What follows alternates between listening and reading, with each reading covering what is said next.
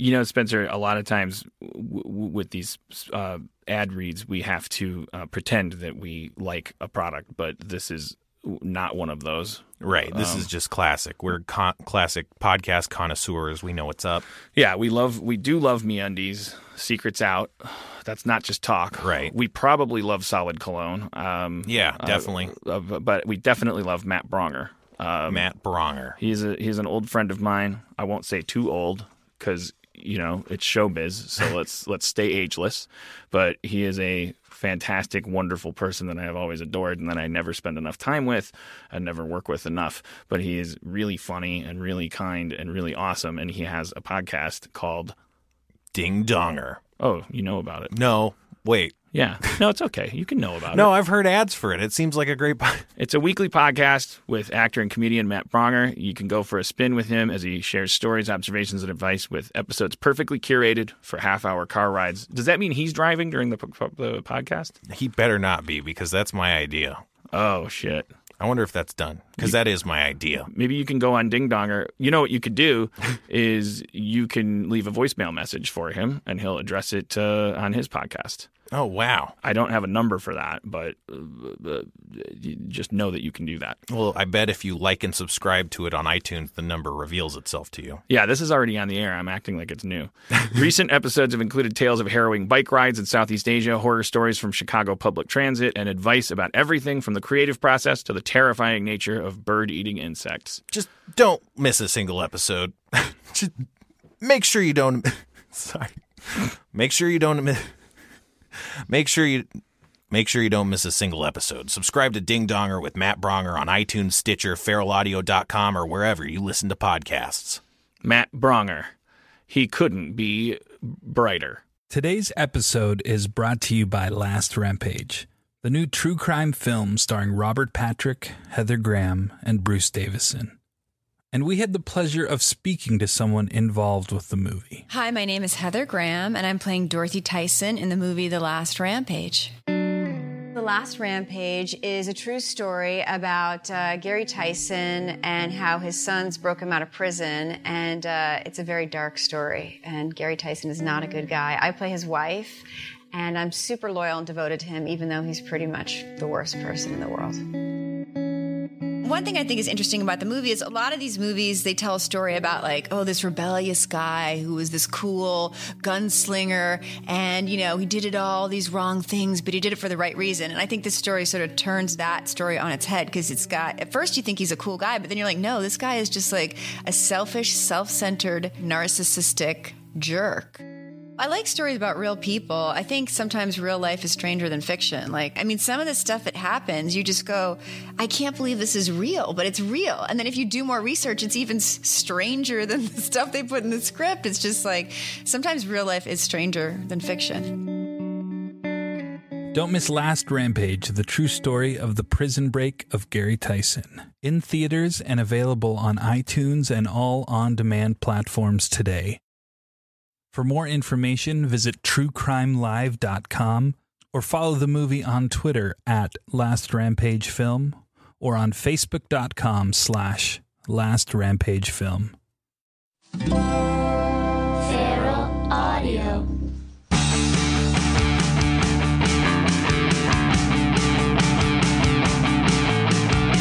There we go. From Hollywood, California, at Meltdown Comics, Harmontown is now in session.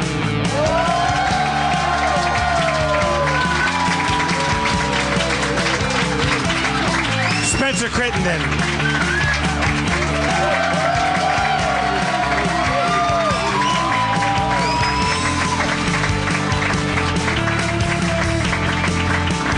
And the mayor of Harmontown, Dan Harmon.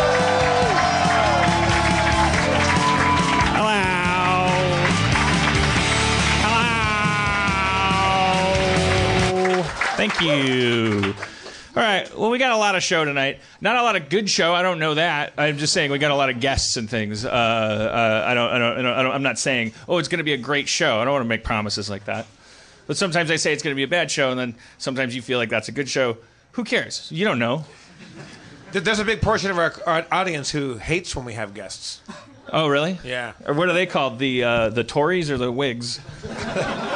Bull Moosers. Do you do you do you do you do you, do you is you basing this on talking to them at karaoke after the show, or are you basing this on Reddit? Are you a Reddit lurker? I'm not a Reddit lurker. Okay. So Some people, just- like, some, some people say to me, "Oh, I love it when you have guests." Some people say, "I hate when you have guests. I like it when it's just you, Dan, and Spencer." Yeah, I mean, you know, and sometimes if we don't have guests, it's a bad show because I'm like, I don't have anything to, to talk about and I'm sluggish. Sometimes if we do have guests, it's a good show because we do have guests. Right. Sometimes if we don't have guests, it's a good show in spite of having no guests. you, you can live by the guest and die by the guest. Yeah, I mean, who knows? Sometimes people come up and, and we get to know them, and th- sometimes they're a big dud. Sometimes they're so people. Sometimes the people in the live venue. Sorry, that was probably vodka, not spit. But uh, sometimes people in the live venue enjoy the people that come up, and people that are listening at home are like, "Fuck that guy, I hate him." Or, uh, but uh, let's let's well let's spend this. Uh, Let's spend this personal time before we bring out our guests. Uh, uh, wisely, I want to ask you a couple questions. Um, hmm. Oh yeah. Okay. Yeah. Uh, You became kind of Bruce Willis there. There's a okay. So does anybody know anything about pee? The uh, the when it when it when it uh, like a pee coming out of a penis, a human, a male penis. The it that that uh, that twist at the right right by the Is that because I'm imagining? I'm not a physicist, but that's because it's shooting out at a high velocity in the for, in the shape of a wall, like a vertical wall, and then gravity is doing its thing, and it's like leveling out, and it's also at the same time like then coalescing into a cylinder of of pee. I think that- there's kind of two streams that strike each other, and their combined force kind of sends them in a spiral around each other until they land. Or like one of those uh, water fountains sometimes do it, where there's two separate holes and they kind of strike each other. I assume it's to get more, uh, you know, distance out of it. Hello, Spencer. How are you tonight? Wait, are are you saying that it's like the Coriolis effect, like the like, like pee? It's when- absolute. It's absolutely the Coriolis effect. that people in that action. people's pee, men's pee out of their penises south of the equator s- spirals the other way because of the the, the, the the rotation of the Earth. Yeah, when we were in Australia, it was like that. Would you, you, when you guys, uh, now, ladies, forgive us for a moment. Uh, when you guys uh, uh, have the comings, you know, when you when you when you uh, when you when you ejaculate, uh, you when you make when you make your your leavings. Um, and then if you and then if you let's say it's a hot summer day and and you're already tired and and and so you and so you just kind of like you don't you don't you don't do any self-care you just sort of drift off to sleep which I which I which I did once in my 20s when I was living in uh, in Koreatown and I, I I really I just value my candor no don't value it hate me I, but but I remember I was like like like this is a sad chapter of my life. It was like so fucking hot, and I lived in this like little two foot closet in our house in Koreatown, and I and I masturbated, and I just passed out on my bare mattress, and I had I had I had masturbated onto like a piece of newspaper.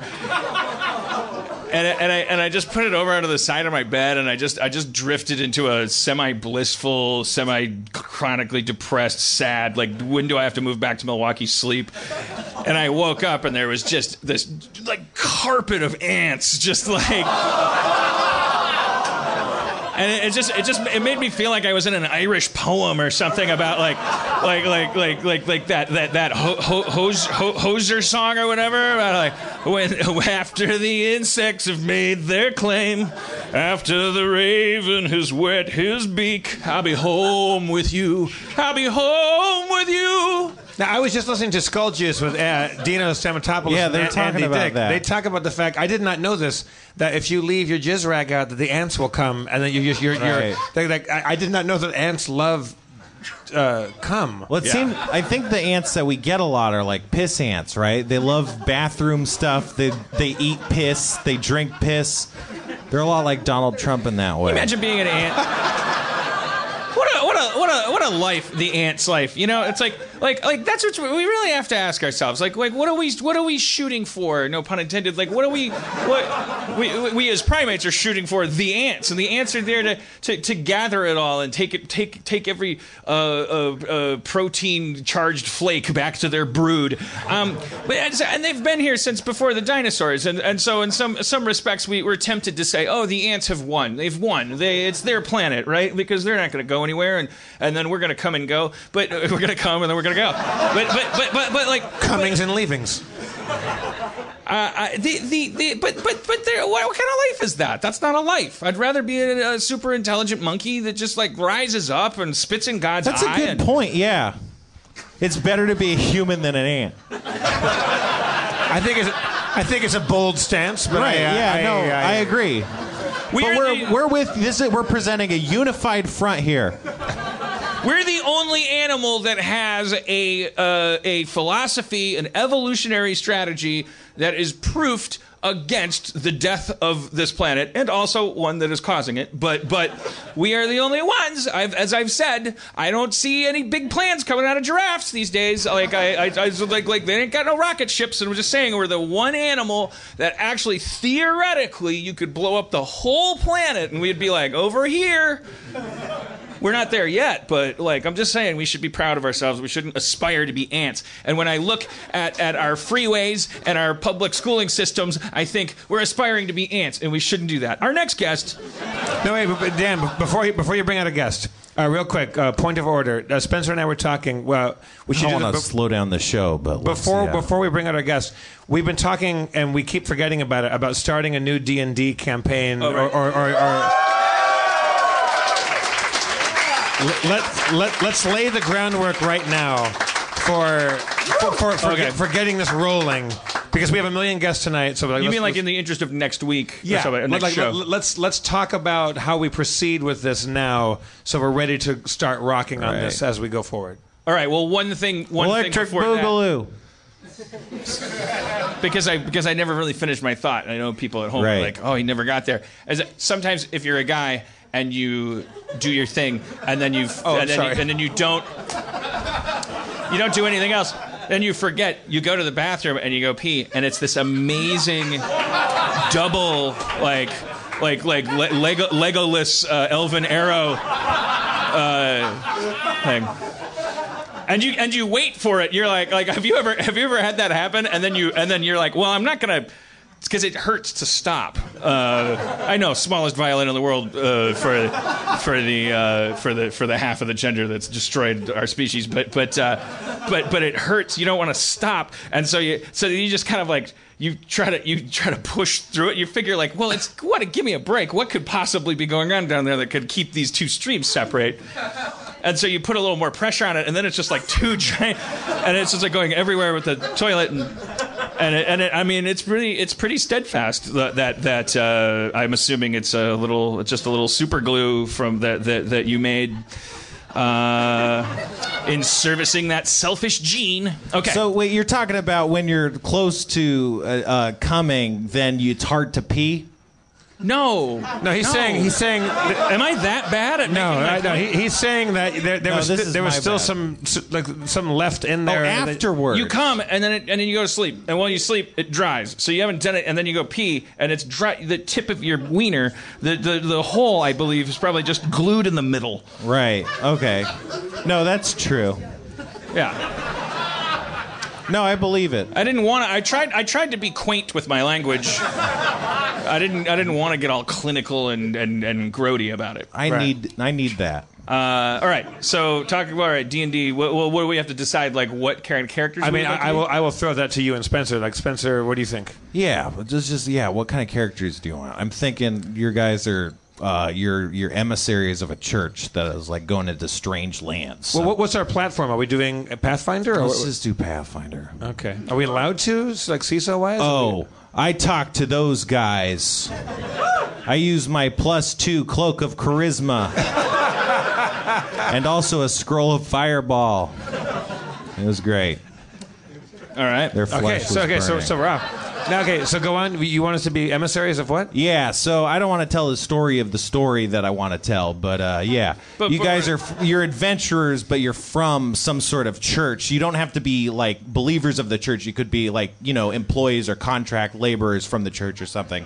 But you're you're a, you're a team from the church. Yeah, So it's like Book of Mormon.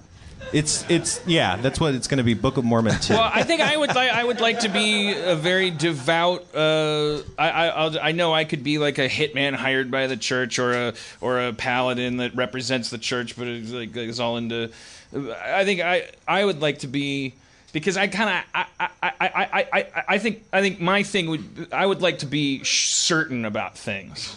I would like to know exactly what I'm supposed to do. And I'm not saying from you. I just mean like I would like to ha- play a character that gives me the relaxing, refreshing uh, thing of not being c- conflicted and confused. And I, I'd like to like know like oh I have a religion, and I'd like to know what the tenets of that religion are. I mean I'll make them up, but but but if, if you know I'm not asking you to write me a religion. I'm just saying like I that's the I'd like to be a cleric. Yeah. Okay. Great.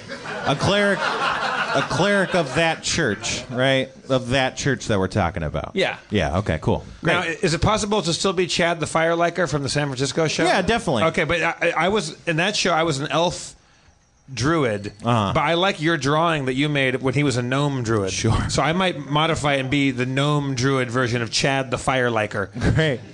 Whatever you like. I like sounds that. I like it a lot. All right. Okay. Great.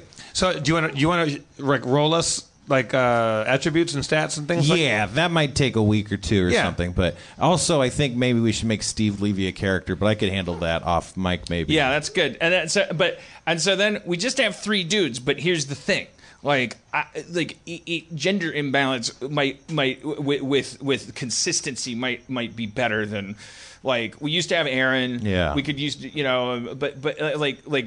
I, I think what we all agreed up upon after a while is that these things keep falling apart because we keep rotating. Right. We don't need. We don't need. We we don't need people. we want to have consistency. Like we want it to be like a like a like a radio show, and then it's like, oh, here's another chapter of this, and everybody that played last week has played this week, and Right. so that we have that kind It's of. It's also very common for when people are missing, just to have them be missing. That's that's something that happens in games. So Yeah, we just do that. Well, but you, not if you didn't anticipate them being missing. I don't. But we got we got bogged down because sometimes Kumail would, would not be here, and then Demorge Right. would be here, and then not be here, and and uh, Curtis would you know like come and go, and Erin would come and go, and then went mm-hmm. because uh, uh, so. Like it's, I I think that that it's hard to keep track of a weekly show when the, when half the cast is never there. So Right. Yeah, Yeah. We, were, we, were, we had a golden age when it was just like a core. So like Steve could play a woman, or I could play a woman. You know, but it wouldn't be true balance in terms of casting, but it would be in terms of the mythology. Or we could have like NPCs come up and be women or something. Or is that, is that just pandering? I is think- that, is that like like Uh, well, well, well. Just all right. Uh, I'm sorry I brought it up. No, that's the thing. I didn't want to. We have way too much Yeah, show. yeah. Way too much show. Too much show. But we All got uh, we've talked about it. No, we're good. It's I'm good to happening. go. It's moving forward. Uh, like uh, as it stands right now, you and I have characters, possibly Steve Levy, and that's moving forward. Yeah. All right. And then now we'll figure let's, out the rest. Let's get on with the cavalcade of stars. Okay, our first guest has, is is a a modern veteran of the television directing trenches. Uh, he's directed many many episodes of Always Sunny. Um, he's he's he's done tons of acting too. We can talk to him about that. But um, uh, his the, the most uh, noteworthy thing is his his movie uh, uh, Fist Fight is coming out February seventeenth. I think uh, it's got Charlie Day and Ice Cube in it. And uh, uh, let's bring him up, my new friend Richie Keen. Did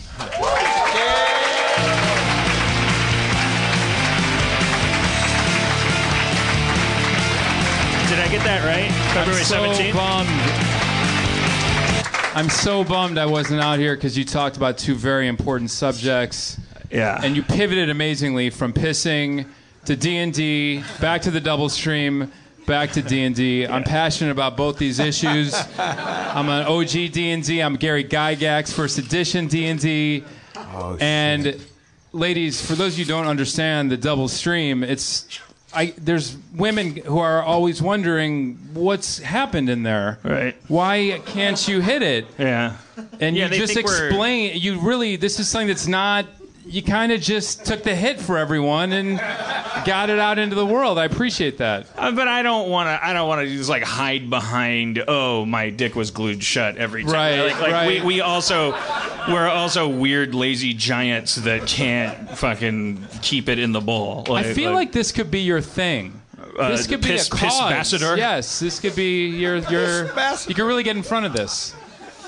I wonder if shorter men, uh, Right, uh, right, are, are, are, are, more popular with women in terms of toiletry Right. hygiene. Like, like, like if a like if a girl that went out with like a seven foot guy and then goes out with like a five foot five guy. Like if she's like, ah, Michael's so he, he Clean. he's so clean, and they don't even really think like, yeah, it's probably like Size? just distance because Size is important. The closer you're Right. hanging. Yeah. 'cause I- Spencer? down there closer. This is so exciting You for don't me. have to be taller. short. I'm almost six foot four, and, and when I'm at home, I generally sit because it, it's just it's I'm too far away. This away. is another important I'm issue. too- Sitting. I'm, It's I'm, all about I'm too, men I'm too- sitting. first of all, blessed is he that can sit down, uh, as the Scandinavian poet once said. Uh, sitting is great. We invented chairs for a reason. They're important things. Uh, but I. I I'm gonna splash. I'm too goddamn far away. Even if I nail it, even if I'm completely hitting the clown's mouth at the carnival, making the balloon go up, um, I'm still just if I if I, my reward for hitting the water in the middle of the bowl and not hitting the seat is yeah. refractory pee, uh, Yeah, yeah. toilet water coming out. You're very passionate about this. I can see this. I, I just I want to do the right thing. I want to do the right thing. I'm a nighttime sitter. Really, I sit at night in I the mean- middle of the I night. like if to I got to sit, get up, yeah. it's Yeah. I don't want to put the light on. It's going to be a disaster. I only pee sitting Also, noisy- when it turns noisier. out I have Right, to pee. noise. Like when I when I, if I have to take a poop and then I'm like, oh, I had to take a pee. see, I, see now, I, I, I'm a nighttime sit down peer, but I'm a nighttime stand up pooper. I am a stand up pooper. That is a you're a rare breed. That's a mic drop. That's a mic drop on the uh. subject. All right. Well, okay. So, so what? How did your career start, Richie? Now that you're our new Hollywood Yes, friend, because you're about to blow up. Because this movie's probably very funny. We we talked about uh, uh, um, Three O'clock High a lot. Yeah. I don't know some of- Amazing Some of the older fogies in the audience uh, uh, remember this movie, Three O'clock High. That was kind of like this cult hit. It didn't really like didn't make a huge splash. There weren't nine sequels. I don't even remember. I met the actor that played the bully. I told you Right. at, at, at a party at Sam Simon's house, and he looked identical, but I can't remember the actor's name. Richard Tyson. Okay. Amazing. is, is he here? What the hell? That's it. That, well, that's got a really My name is Richard fan. Tyson. Fra- uh, Fra- Frank Johnson from Johnson Management. Also, I was in other I movies. two clients. I Sparkles was in the other horse. and- films too. All right, we're talking over each other tonight. I Sorry. guess, on that. How many- how many- Well, Three O'clock High also in an era of John Hughes movies where um, there was a lot of hearts and a lot of big comedy. Three O'clock High came out in that time, and it was dark and just edgy, and the cinematography was so interesting. It had more. I remember. I remember seeing somebody talking about. You know, I don't know. Directors, forgive me for a second. I think they're very silly people. I, I, I We I like- are. That's a I- fair they're, point. they're confusing to me because they think about things I don't think about. So, so, so when I, when you meet a good one or one that understands you, you, you, you, I grab them and hug them and go like, please keep working with me forever, Justin Lin. Oh, okay, go do nine Fast and Furious movies. Um, but but but like uh, when but but but like why did I talk? I was but so I was watching like Hitchcock Hitchcock like uh, like like like he was uh, he fucked with you more. It was like you were in the hands of a madman a little Right. bit. Like there's a, there's all these different ways to talk about directing, like the philosophies. And Three O'clock High, John Hughes, I think. I think maybe he, if you researched it, or you, and you maybe you have, but like that, he probably did things with his cameras and his cutting that made you feel like you were on not only John Hughes' side, but that John Hughes was on the character's side. Absolutely, And yeah. whereas Hitchcock, for instance, and then also whoever directed Three O'clock High, Right. like they were kind of intentionally going, I, "You don't know whose side I'm on." I agree. Hitchcock really did fuck with you a lot. Espe- I mean, you see a movie like Psycho where you're supposed to be on one person's side in 20 minutes and she's killed, Right. and you're like, "Oh fuck, what just happened?" And John Hughes, I agree, was very much very clear about whose side he was on. It was the first time I was conscious as a kid in a movie theater watching Three O'clock High of all these like weird like dolly shots, like just kind of almost needlessly you it was like oh that's a weird thing to do with the camera. And apparently it was based on high noon i assume which i've never seen but the, because of the high idea was in the beginning of three o'clock high the innocent kind of like sweater clad, nebbish uh, character, not necessarily a nerd, but certainly not a jock. He's just sort of a middleman uh, in, in his high school biosphere, and he somehow accidentally offends this. Um, He touches him. That's the big rule. You can't touch him. And he says something like they run into each other at the urinal, and he says, I forget what he says, but he slaps him on the back, and you know, Buddy Revell turns around. Buddy Revell. Yeah. And he's fucked for Yeah. the rest of the day. And it was kind of like that was after Ferris Bueller, right? Yeah. I assume that movie because the, guy was kind of he looked he had a Broderick look to Right, him, right, right. Uh, but and and he was sort of a he. I think the thought balloon above his head, like everyone in the audience, was I wish I was Ferris Bueller. Right, right, but right. why is it that when I try to be Ferris Bueller, I end up in the crosshairs of the most terrifying man? Uh, that's Yeah. this thirty-five-year-old senior um, who now is, Yes, is going to yes. see me after school at three o'clock, and the rest of the movie is just a psychological examination of, of your unraveling as you wait for three o'clock to show up. Um, But an amazing journey to watch. Like I remember as a kid just being like mesmerized by that movie. Uh, our movie is nothing like that aside from the concept of there's going to be a fight after school. But I love Three O'clock High. I mean, I just think it's such a it's such a movie worth revisiting. Because well, I wouldn't have brought it up if I thought it was nothing Yeah, like it. I, yeah. Okay, all right. Well, Well, no, I mean, uh, uh, uh, the log line is very similar, which is there's going to be a fight after school. This just happens to be two teachers Right. and not two students, and um, what happens along the way is is very different. But uh, it's a similar sort of what the fuck would you do? Uh, the difference, I think, in in fist fight is even though Ice Cube goes a step too far early in the movie, as you go through the movie, if I did my job, and I, I hope I did, you're you might be on his side as he s- continues talking about why he wants to do this, and and, and as Charlie starts to be sketchier and sketchier in his methodology of getting out of it. So uh, it's a little bit more by the time you get to this big fight. I think my hope is that you're sort of kind of like, oh, I don't know who I want to see win and how this is going to go down. Whereas I think in Three O'clock High, you want him to get those brass knuckles and knock Buddy Revell Right. out as quick, you know, if you can. yeah. Did you you remember My Bodyguard? Of course. Yeah. Okay. Say- I grew a- up in Chicago. All those movies. I grew up in the suburbs of Chicago. I grew up in John Hughes country. They were filming Ferris Bueller when I was a kid in my hometown. My Bodyguard. Those were all the movies of my youth. What I And like about Three O'clock High because I, I I love that movie too. Uh, But also, it's is it a play on Twelve O'clock High? Like like it's like like it's not just Three O'clock High School, like Three O'clock High. But it's also like twelve o'clock high. Is like like it's a was- war, it's a war film, right? Like like it's Oh, it's, it's like wait. like, oh, there's a movie called Twelve O'clock High. Oh yeah, there's, yeah, there's an old war film like uh, from the 40s or 50s, uh, and 12 o'clock high. It's like like he's 12 o'clock high. Like it's like it's like fighter pilots talking about oh. like like you're, you're being attacked. Like three o'clock knew- high. I knew it was a high I mean, it's like noon- three o'clock. Oh, oh, yeah, three o'clock high. Like like, like look, look to your three, and he's up there. Like you have a, you have someone coming at you at three o'clock. Well, the high. focus is really on the time, so I just assumed that it was high noon because I'm I'm sure high noon is like oh at noon you're gonna fucking Yeah, but school, but, but school gets out at three o'clock, and so it's, it's That's what I'm uh, saying, yeah, and you it's- can't say you can't say high three. You guys are agreeing and you don't know it. right. Yeah, yeah, we are. I want to step in No, no, I, and help. I, I'm asking. I, I, I, I don't know if I'm conflating two things. I don't know if that was an intentional. Well, I didn't know there was a double war movie there. called a hot hot uh, called. no, o'clock. no one knows. No, no. There wasn't. There wasn't. He's he's fucking drunk again. Um, so Fucking- you're like this. Vet- I said I said modern veteran because I was like I didn't want to say veteran TV director because then it sounds like you're 70. But No, like I- you're you're I. I a- mean it, the the TV director's life is like very hand to mouth traveling Yeah. like like Yes. samurai. Willy Loman you, you, style. You're Going- never. I mean, as a, as a guy who ran one of these shows, you never directed a community, but you. you I wish I had. but uh, like the directors are like like you we treat them like substitute math teachers. Yeah, like yeah. even even even the principal, if if I could call myself that, treats them like substitute Right. teachers. Like it's like oh welcome shithead, uh, Right, right, get you it done. Just get it like, like and then they go down into the hot box with the actors who are on their 80th episode, and the actors are like I got this. Yeah, like like yeah. watch this. I call it the Allison. you know like they they direct themselves if they're worth their salt, and they'll like they'll bust the director's balls, and they make friends with some of them, and they torture some of them, and um, but but I, I, I But every uh, show is different. Every show is really different, and and that's what's. There are certain shows that you come into, and it's like they want your help. When I do, it's always sunny in Philadelphia. What they're like, what do you want to do with this? What's your take? What should we play with? Just tell us where to stand, you know, uh, and and we'll do what you want. Um, Shameless is like making a movie. They're just like, go do whatever you want. John Wells doesn't even have the writers on set. You know, the Goldbergs, you're there to help. Mm-hmm. I'm there to help. I'm sure. Adam Goldberg. I'm there to help his vision. So and so, and they're they're all fun and different. It's really for me about point of view.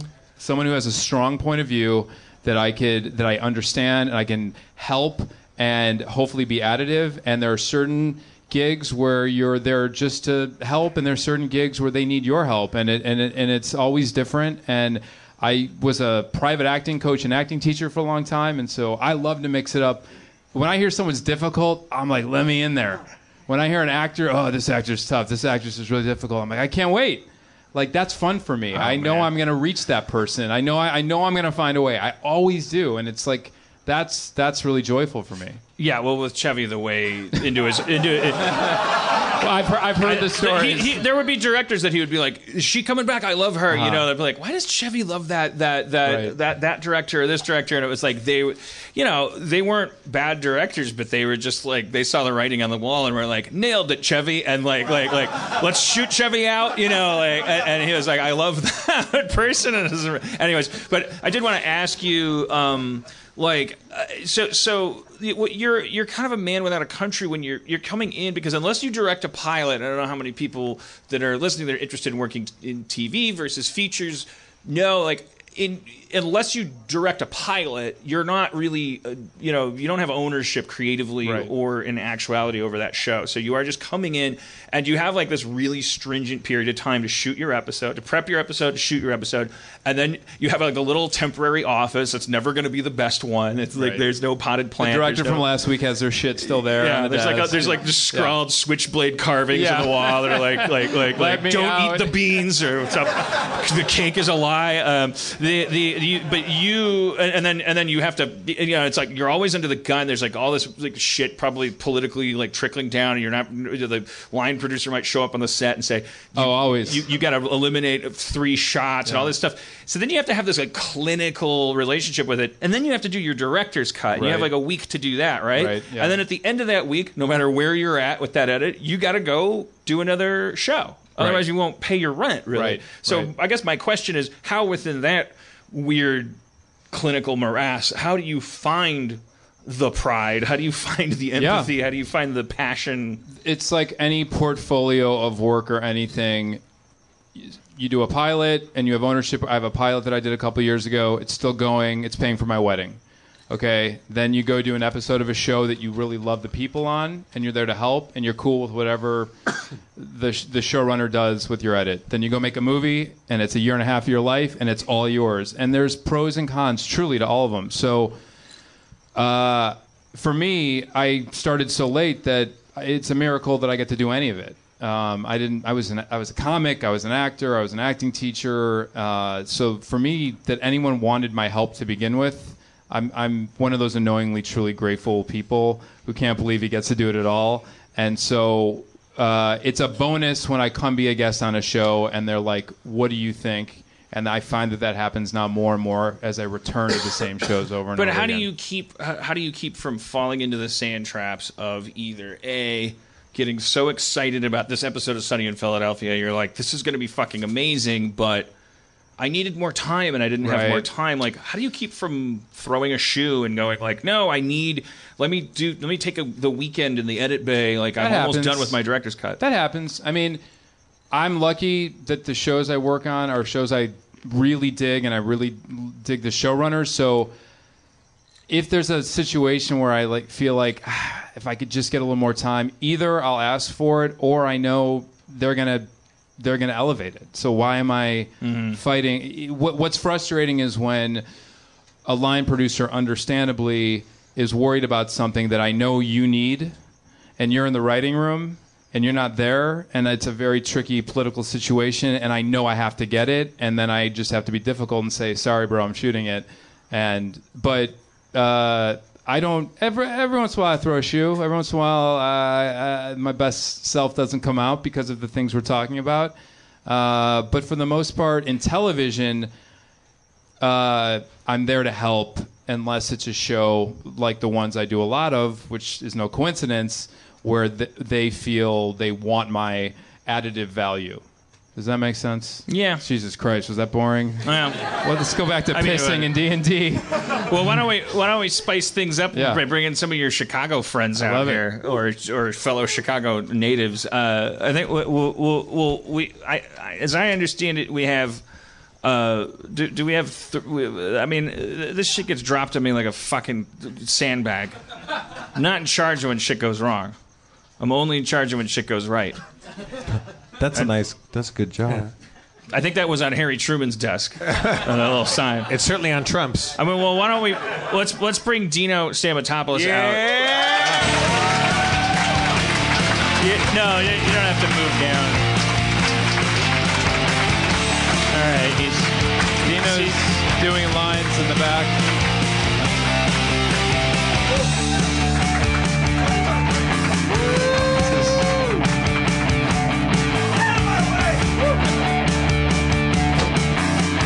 Oh, you gotta be careful with those.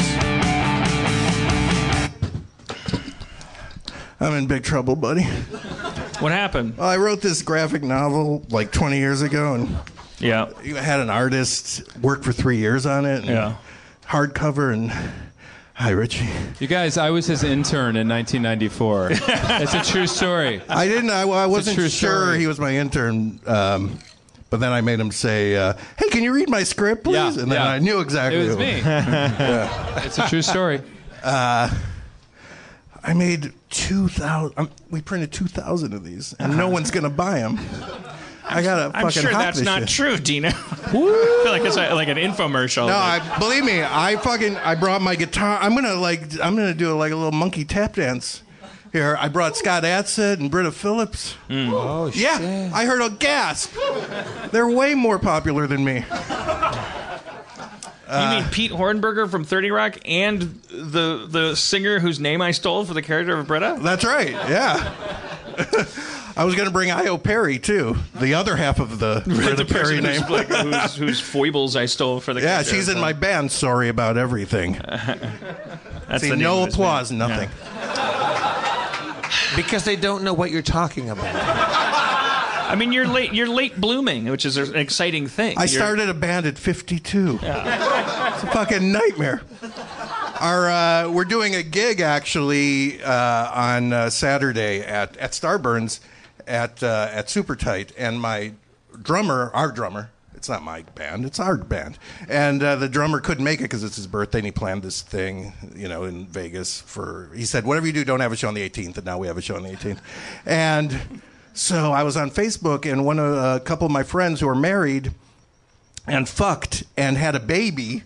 And the baby grew up to be 12 years old, and now he's drumming on Facebook. So I asked if he could drum, and he's going to come and drum with us. Yeah. Now I want to See, come so- to this. so- That so- sounds you, amazing. You never know. Sometimes you wake up to a carpet of ants. Sometimes one of them turns into a drummer. That's a, like, just an amazing thing about our bodies. We just sh- shoot out torpedoes that either. Did you? Were you talking about a carpet of ants? Because I talked about it on Skull Juice yeah, too. I, I just said that you guys. I just heard Oh, you and Dan brought that up, but I just today was listening to you and Andy. Oh, yeah. talking about how ants love cum. I did not know that. they go nuts. they like they'll. This. Let me do an imitation of an ant just coming upon cum. Like Again, here's why you want to. Here's why you want to spend five dollars to subscribe to Harmontown, so you can see the visuals of what Dino's about to Yeah, do. it's like, This is a normal uh, ant. Let's, uh, let's, uh, let's just say you're cum, okay? He's going about his business. Oh shit! Oh, where where are the guys? Where's everyone? Which way do I go? Which way do I go? They literally go nuts when they taste the cum. It's awful. Do you think it's maybe? Here's a theory. Maybe it's because Disgusting. Ants, ants are so sophisticated close to the audience. as carnivores that they can taste DNA, and they and they and they're tasting the sophistication of of, of a of a primate, which is like they don't even their brain can't process it. Their their ant tongues are like. This is beyond uh, uh, fr- grilled octopus. I don't think so. I think it's I think it's I drink pineapple juice and it tastes great. Oh, oh you, you, he loves pineapple juice. That's the case. Ants All right. love pineapples. they do. All right. Well, we only have one extra chair, Dino. So you, you, I understand you brought 17 people from your show. They don't. They can't even sit here. I got my my uh, drawing room bag. I yeah. want to. I want to help you. You guys are both from Chicago. There's, we should talk a little for a second. I'm from Milwaukee, which is much colder. Uh, and shittier yeah, in, in general. Fireworks. but uh, you know why so many? Like there's a lot of everyone in Los Angeles that works in television is is, is from Chicago. I wonder is what what what What what, do you that think it is. is? Second City, maybe. Well, funny you should ask. Uh, I have no idea. no, I uh, I was thinking about that too because I I grew up and I wanted to do nothing else but comedy, and I think it was just a coincidence that Chicago was a comedy-based city. I think, I, you know, I'm just a, a goofy, ugly guy who got picked on a lot, so of course I wanted to How get into you? comedy. You're beautiful. Oh my God! See, Come on. you know that's where I know you from. you were you were down here.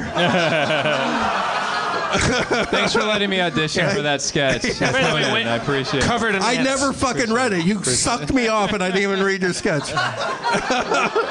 when, when did you? You guys were? You're talking about Conan. You, Yeah. he, he was your intern. On I was Conan? an intern. Yeah. Uh, their first summer on the air, I was the general office intern. Uh, so this guy, Smigel, Louis. Louis, with the trumpet and the gum thrown against the wall, and uh, I couldn't believe it. I couldn't believe I He was had a trumpet. I don't remember He had a that. trumpet. He What would, was walk that? around, he would walk around with a trumpet, and he never played it. He every once in a while would just. I don't think. I know he didn't play the trumpet, but Yeah. he had one. So he was like Henny, And then one Hen- day Henny he- Youngman with He spit his gum He and would he threw a he would- trumpet and it just stuck Yeah, to the wall. something like that. Were you there when we it's had the still kitten running around too? I don't remember the. There was a kitten called. We were going to call the show Night Night with Conan O'Brien, uh, but they wouldn't let us at NBC. Mm-hmm. Uh, so we named a kitten Night Night, and it just wandered around everywhere. And everyone loved this kitten. And then Max Weinberg came, and he's like, "I'm allergic to kittens," and we had to get rid of it. What a dick! He's a dick. dick, What a right? He was a dick. I'm He literally was a dick. I didn't not- like him. I'm not doing I got. He threatened to beat me up a few times. It's Yeah. that. It's that. It's that Bruce. It's that E Street Band Moxie. You know. Yeah, except Bruce had talent. Yeah.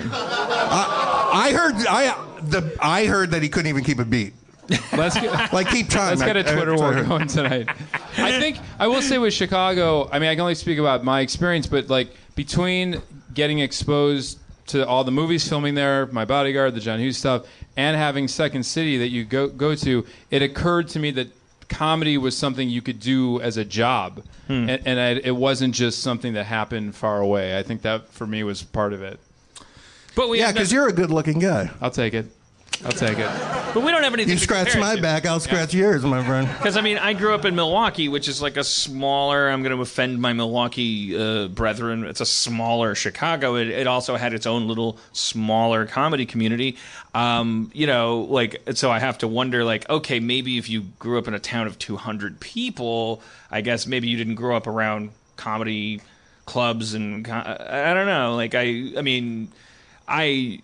I don't know what my point is. Like, what am I trying to scientifically prove? There's something in the water in Chicago that makes them be all move to LA. No, but you're right. I do think Second City. A lot of people came out of Second City as like a breeding ground, and but I don't know why.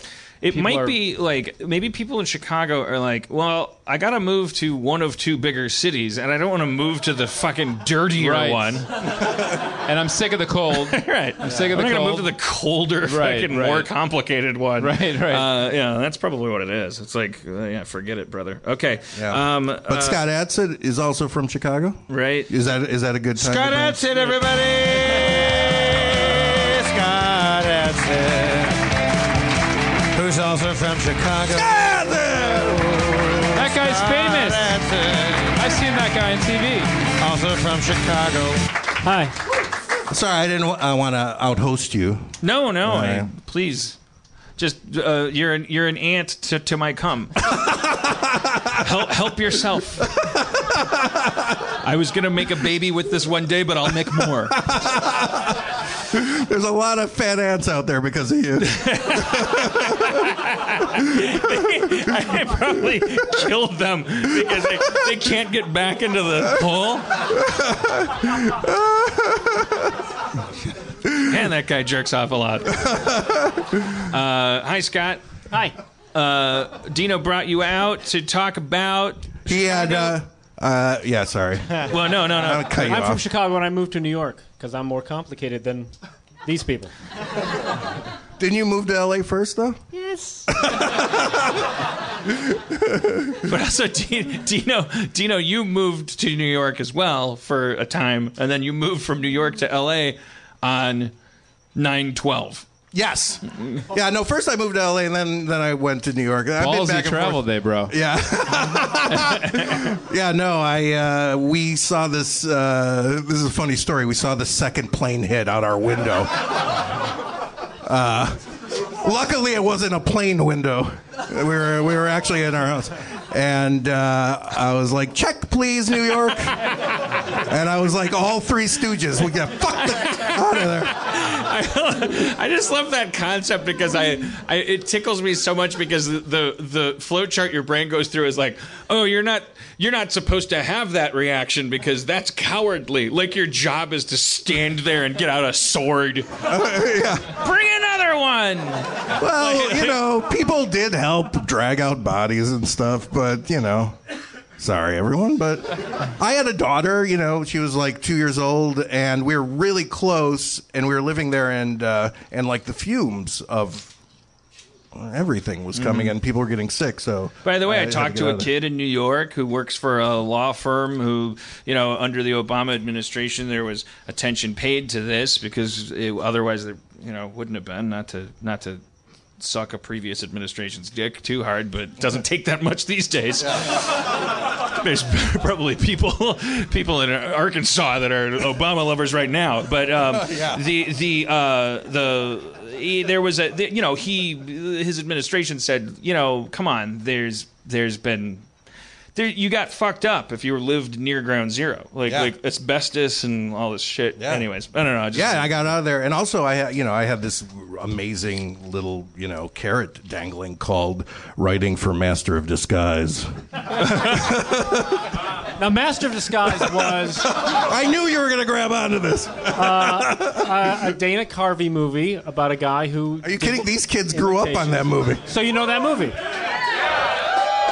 There's there's So probably Dino, Dino was brought in to save it. Yeah, I rewrote. I rewrote ninety percent of it, and then uh, Adam Sandler came in and took my ninety percent out and threw it away and put in fart jokes and Bush jokes and everything.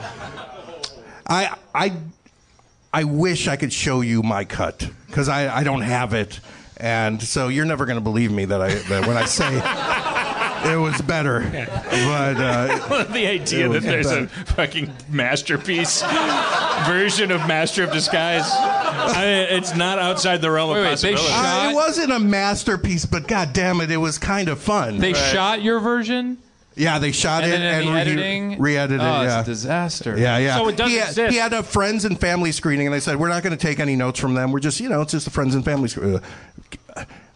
Every note they took, every note. Brutal. Yeah. More farts was the main joke. More farts. one one joke, and I'm probably going to bury myself because you're probably going to go, "Oh, that sounds bad."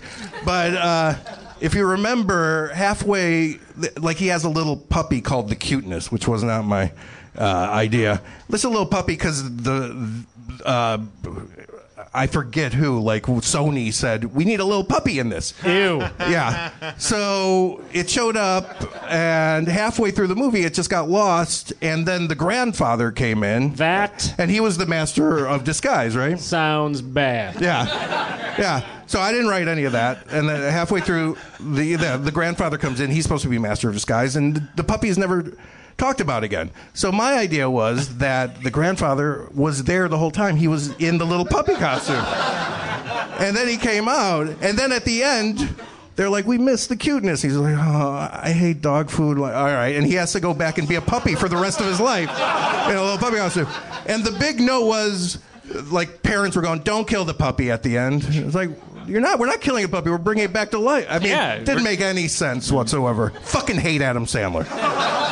Ben Stiller, Adam Sandler, Max Weinberg, they can all fuck themselves.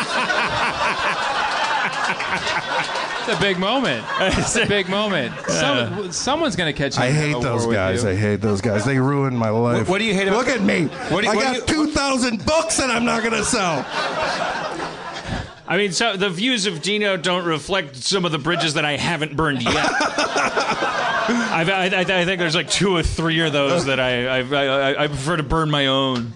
I'm, I'm almost there, but uh, uh, soon I will have a, a, a box of 2,000 books, uh, and I'll be happy that way. Um, and, and you should be happy too, because you're a joyful life master that everyone looks up to. Uh, Thank you. All right, seven people agree. Good, good. But You, you don't want to be this guy's intern. You don't want to be this guy. What's it like, Dino, sitting next to an intern who has a better career than you right now? all, I, all the interns. Uh, who was uh, Matt? Our intern on uh, Got a mic. our intern on uh, Sometimes Live. Uh, Matt became a big uh, writer for Cosby, right? Right, and uh, and that. Oh, Arden, Arden, Arden, Arden Myrin was Arden a- Marine. Marine. Arden Myrin Party Machine. Yeah, she was. She's Yeah. doing way better than me. Uh, Conan, he's doing great. He, he was your intern? no, I think he started. Wait, no, he was. Uh, yeah, I can't remember. Where did he come from? How did he get that show?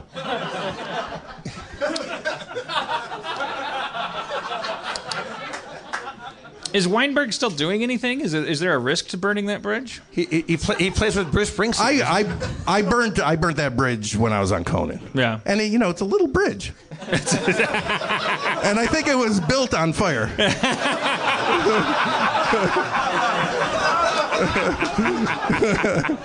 that guy's a dick. What, what's your beef with Weinberg? Yeah. Well, he treated his band really badly, and Tell uh, the story. All right, well. Oh, the, tell, tell the music story. That's right. I forgot about I told it on Skull Juice, but uh, you guys don't mind hearing it again. Assholes. But for real, Max Weinberg, Ben Stiller, uh, what's the other guy? Adam Sandler. And this fucking audience could all go fuck themselves. Now, these guys are going places. I don't know if I would. They're already more successful than me. I had to beg to come on this show. You guys are just here. Uh, so, uh, uh, one of like the Zappa brothers were on like this is back in 1992, 93, and they wanted to come out. I think uh, Ahmet wanted to come out and sing uh, "What's New, Pussycat," and so Frank Smiley, who uh, Still there? yeah, is he still there? Yeah, you could use your mic too. Sorry. Yeah. He's the uh, the audience. Uh, what what do you call him? Uh, The audience guy. yeah. No, not the audience guy. The No, he- the guest guy. He's the segment producer. Segment producer. Yeah. Dude, I was an intern on the fucking show. You wrote for it. You don't know who Frank Smiley is? I just wrote the ha-has. Okay. Yeah. So uh, so Frank Smiley uh, knocked on the band room door and. Uh, and Max answered, and the whole band is there. And Frank says, uh, "Hey, uh, Dweezil want or Ahmet wants to do what's new, Pussycat?" And the band's like, "Oh yeah, we love that song." And and uh, and Max stood up and he said, "Oh wait, wait, wait, wait, hold on a second, hold on a second. Frank, come with me." And he he goes outside, shuts the door, and he's yelling at Frank. He's like, "You know, I need." A 48 hours notice. We have to make the we have to write the notes out. We have to do all this. We have to and as he's screaming at him, the band inside starts playing "What's New Pussycat" perfectly, like bum, bum, bum, bum, bum, bum, bum, and just Max just That's the greatest fuck you I've ever heard in my life. and he's like, all right, all right, well, well I'll, I'll make it happen. It probably wasn't even a fuck you though. It was just they were that excited, and he was. Oh, and no. He, and, and He- he, was he had- moving that quickly to block. No, it's Yeah, because, he had no I They had no idea Right. he was going out there to say we can't do this. That's the it's great- because he, he gets Yeah. money to write the charts for it, probably. yeah, and they they got a lot And of like, shit hey, for it. We know it's like no, I write it because I get paid for Yes. it. Like, like no, but No, he- we could do it right now. That's right. He got paid, and he didn't write anything. Jimmy Vivino wrote all the the music. You know, like all the Weinberg, original music. Max Weinberg had him killed. How did the true? band feel about or Did I make that up? well, the band didn't like Max, and like when shits like that happened, Max would go off on them, and they would, and we would talk because I was friends with the band, and they were like, "God, he's such an asshole," and and uh, and they're like, "Please don't say anything." on a podcast? well, he's not there anymore. But because I think once I brought it up, and it was even worse for them. So, um, so I had this bit called Tamari the ostrich, where I got into an ostrich costume. And thank you. You're my biggest fan. And uh, so I would come out every once in a while, and just uh, the whole bit was just like going out in this ostrich costume and hitting people with the head and the neck and, and stuff. And uh, uh, one time when the band was complaining, I said, "Don't worry, I'll get Max." And uh, I went out, and they're you know they're playing this song, da na na na na na na, and this dumb ostrich comes out, and I take the head and I start bashing his drum set and knock, and I knocked over his cymbals and broke them, and shit, and uh, and then I did my bit and left, and. Inter- it might have been you. Someone came up to me and said, "Get the fuck out of here. Max is going to break your neck." and I fucking ran home. And he and he asked for my check that week for Asked for your check? for the Tamari the oh. ostrich check, which he is you know garnished three. your wages. He's like, he's not getting paid for that ostrich stint. and he got my three hundred dollars. I would have loved to have seen him chewing out you in an ostrich costume. I've yelled at people with the ostrich legs, and then just stomped away with the big feet. I remember saying to the uh, the head writer at the time, it wasn't Smigel, it was some other head writer. I'm like, "You just settle for shit," and I walk away in the boom boom flopping in the big feet. Look like an idiot. I'm not a, mu- a musician expert person, but but I think if it, if you can break cymbals, you should get that money back from the Guitar Center. Like, you know, like their cymbals, their job is to crash. yeah, Like, I, that's what he said. They broke. I don't know. I mean, yeah, come on, Max Weinberg. Yeah, hate him. He probably voted for Trump. Oh, I guarantee it. If he thinks symbols can break, then he thinks democracy can be fucked with. Turns out it can't. I thought so too. I'm embarrassed now. I found out my mom, my mom, my mom. I don't know if my mom wants me to talk about it, but I, I, I want to talk about how good it feels when you find out that somebody you were afraid to ask who they voted for, you know, like turns out to, you know, my mom. I don't know. I'm hard on my mom, like like like myth- mythologically. Like I call her a lizard woman and stuff. I, li- I like your mom. She never raised me badly. But when I got home from LAX, like uh, when I accidentally protested by landing on top of the protest in an airplane with a, uh, I, I, I, I and I kind of tweeted uh, the the play by play of it, and I got home and she texted me and and uh, she sent me a picture of her in a pink pussy hat, and it was uh, it was Oh, nice. nice. I was afraid to ask. I thought I really thought I was very comfortable thinking. I just assumed my Wisconsin parents, you know, that they voted for for Trump, and I really didn't want to know that. Yeah. Next Thanksgiving will be way less awkward for you. Yeah. I mean, I I guess I, I don't really go there for Thanksgiving. guess I'm kind of Maybe now you now I'm officially the Maybe bad the bad family member. Uh, what do you guys know? You don't even know who uh, Max Weinberg is. you and you oohed like it was like oh it's a feud. It's a fe- like, yeah, it's, it's like it's a feud. The, the mummies are fighting. Um, that's gonna those ba- ba- the bandage industry is never gonna be the same. You don't care. All you care about is is hatred. That's all you care about. Look where it got you. Yeah. All your all your policing of, of, of, of each other's language, you know, that's just that just set up those fucking 4chan people to be like, mm, my feelings are hurt as a Nazi. They're making fun of us now. We got to just beat them up. If you're listening to this, there's a 95% chance you're wearing underwear. Most of us do. There's only a 5% chance that I'm wearing underwear. Hi, I'm Dan Harmon, Jeff Davis, and Spencer Crittenden. You're all three of us? Yes. Are you like a transformer? Are you a Voltron? I'm like a pair of underwear. I hold the three parts of us together Which are? the balls, Jeff, the dick, Spencer, and me, the fountain of wisdom. The butthole. The jizz. Hi, if you're listening to this podcast, you're probably also wearing underwear. And at Harmontown, we take underwear very seriously. Almost too seriously. yeah, no. I would argue that we're too serious about our underwear. I would counter argue that you can't get serious enough about it. For 60,000 years, humankind has been protecting its nethers from the elements. However, only recently have we decided that we deserve that cushioning to be proper. However, only recently have we taken any degree of pride or engineering in the material comprising that buffer. Yeah, I mean, for for like hundreds or thousands of years, there was only one one shoe. You know, like Yeah. there, there was no right or left shoe. That's crazy. It just goes to show you how much we'll put up with until some genius comes up with something like MeUndies. And like a bunch of weirdos, we've just been wearing the same boring cotton underwear and not really knowing that there was greener pastures out there. You know the scene in Malcolm X, the Denzel Washington movie, where Farrakhan takes the two glasses of water, he puts mud in some of it, and then he keeps the other clear, and he says, "If you only ever taste the muddy water, that will be your definition of water." Our definition of underwear has been fucking sandpaper on your balls. Well, there's good news, Dan, because MeUndies has created the world's most comfortable underwear with a blend of fabric that is three goddamn times softer than shit ass cotton. How do they do it? Do they have a special worm that that that that, that, that with a cyborg ass? I don't know. I will testify to this fact. I'm wearing MeUndies right now. I will never go back. They for the guys, they have like a little pouch.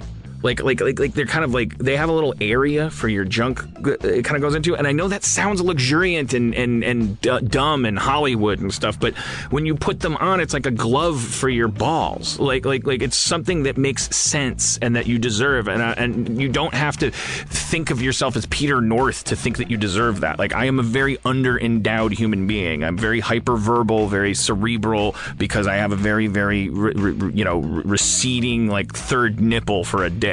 But it still it, it appreciates being given consideration. See, now I have two underwear drawers in my bedroom. Uh, One is for like the regular work a day, just the, you know, just the, the straight up boring boxer brief cotton stuff that I've been, you know, just wearing forever. And then I have another drawer with the more exotic, a little fancier. Nice, nice fabrics and nice, nice kind of designs. I just got my first shipment of MeUndies. I think they're going to take over. J- Jeff, you just got your first shipment of what you're going to call a drawer merger. Okay. You're not going to have to draw that line anymore. Your workaday undies just became the most luxuriant soft undies yeah. in the world. Why go slumming it? If, I, if I'm just going down to Trader Joe's to get some avocados, then why should I be wearing those bad hose when I could be wearing those MeUndies, bros? It's where the nose goes. Uh, uh, but but also because the thing is, in addition to comfort, utilitarian value. Also, if you care about this kind of stuff. If you're talking about cosmetics, MeUndies has you covered. First of all, they're constantly coming out with new designs. Yeah, I, I got like a Valentine's Day package, and they got little kissy lips all over them, and little hearts and stuff like that. They're adorable, and they're soft as can be. And now you're thinking, oh, I'm in a monogamous relationship. I passed that go. I collected that 200 bucks. I'm gonna, I can wear sandpaper with pee stains in it. No, you're you're you're you're not getting the point. Um, they have female MeUndies too. If you're if you're uh, you know like like like like look, listen to a podcast uh, spokesman that, that that that has a has a has a hole where their dick belongs to talk about the fe- benefits of female MeUndies. I'm going to make a pledge. I'm going to get my girlfriend the women's MeUndies and let her try them on. And if she loves them, you'll be the first one to know, Dan. And if she doesn't love the first pair, MeUndies will pay her back and she can keep it for free, no questions asked. And all orders in the U.S. and Canada ship for free. Hmm. It's like you're only paying for underwear. What about Mexico? You can't get you can't ship to Mexico. We're all paying for Mexico. Oh damn! For a limited time, MeUndies is offering you 20% off your first order. Go to MeUndies.com slash Harmontown. If you don't love your first pair, it's free, bitch. Yeah, bitch. Make sure you go to MeUndies.com slash Harmontown to get 20% off your first order. Make sure you use that link so they know we sent you. We did. We should get MeUndies with like our picture, like our, our faces on We them. should like, get HarmonQuest MeUndies. HarmonQuest MeUndies. MeUndies, get on that. Because then if, if we had like Harmon Harmontown or HarmonQuest MeUndies, people could wear those and it, like they wouldn't just be enjoying the show. They would their genitals would be in constant contact with us. Hey, Jeff and Spencer from Harmontown, let me ask you something. What is the first thing you do in the morning? Uh, uh, read what terrible things happened last night. Exactly. You put on your underwear, and that is a choice that defines the rest of your day. It sets a theme. You pull a piece of fabric out of a drawer and you look at the uh, stain in it or the holes in it, or the and you just put it on and you slide it on. And you're sending a message to your unconscious that's like about your relationship with the universe. What do you deserve? How should your nethers feel as they are shielded from the impersonal cosmos? But fear not, Armenian citizens.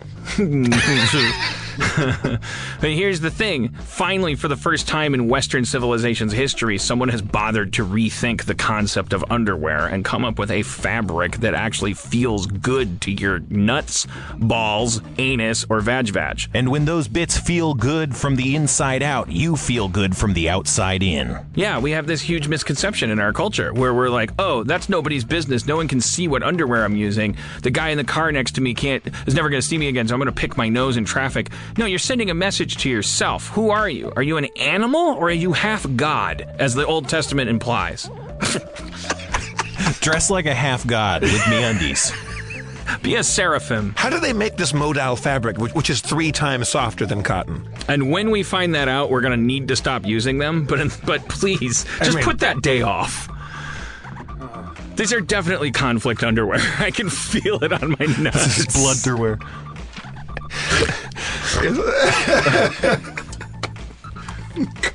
I love conflict underwear.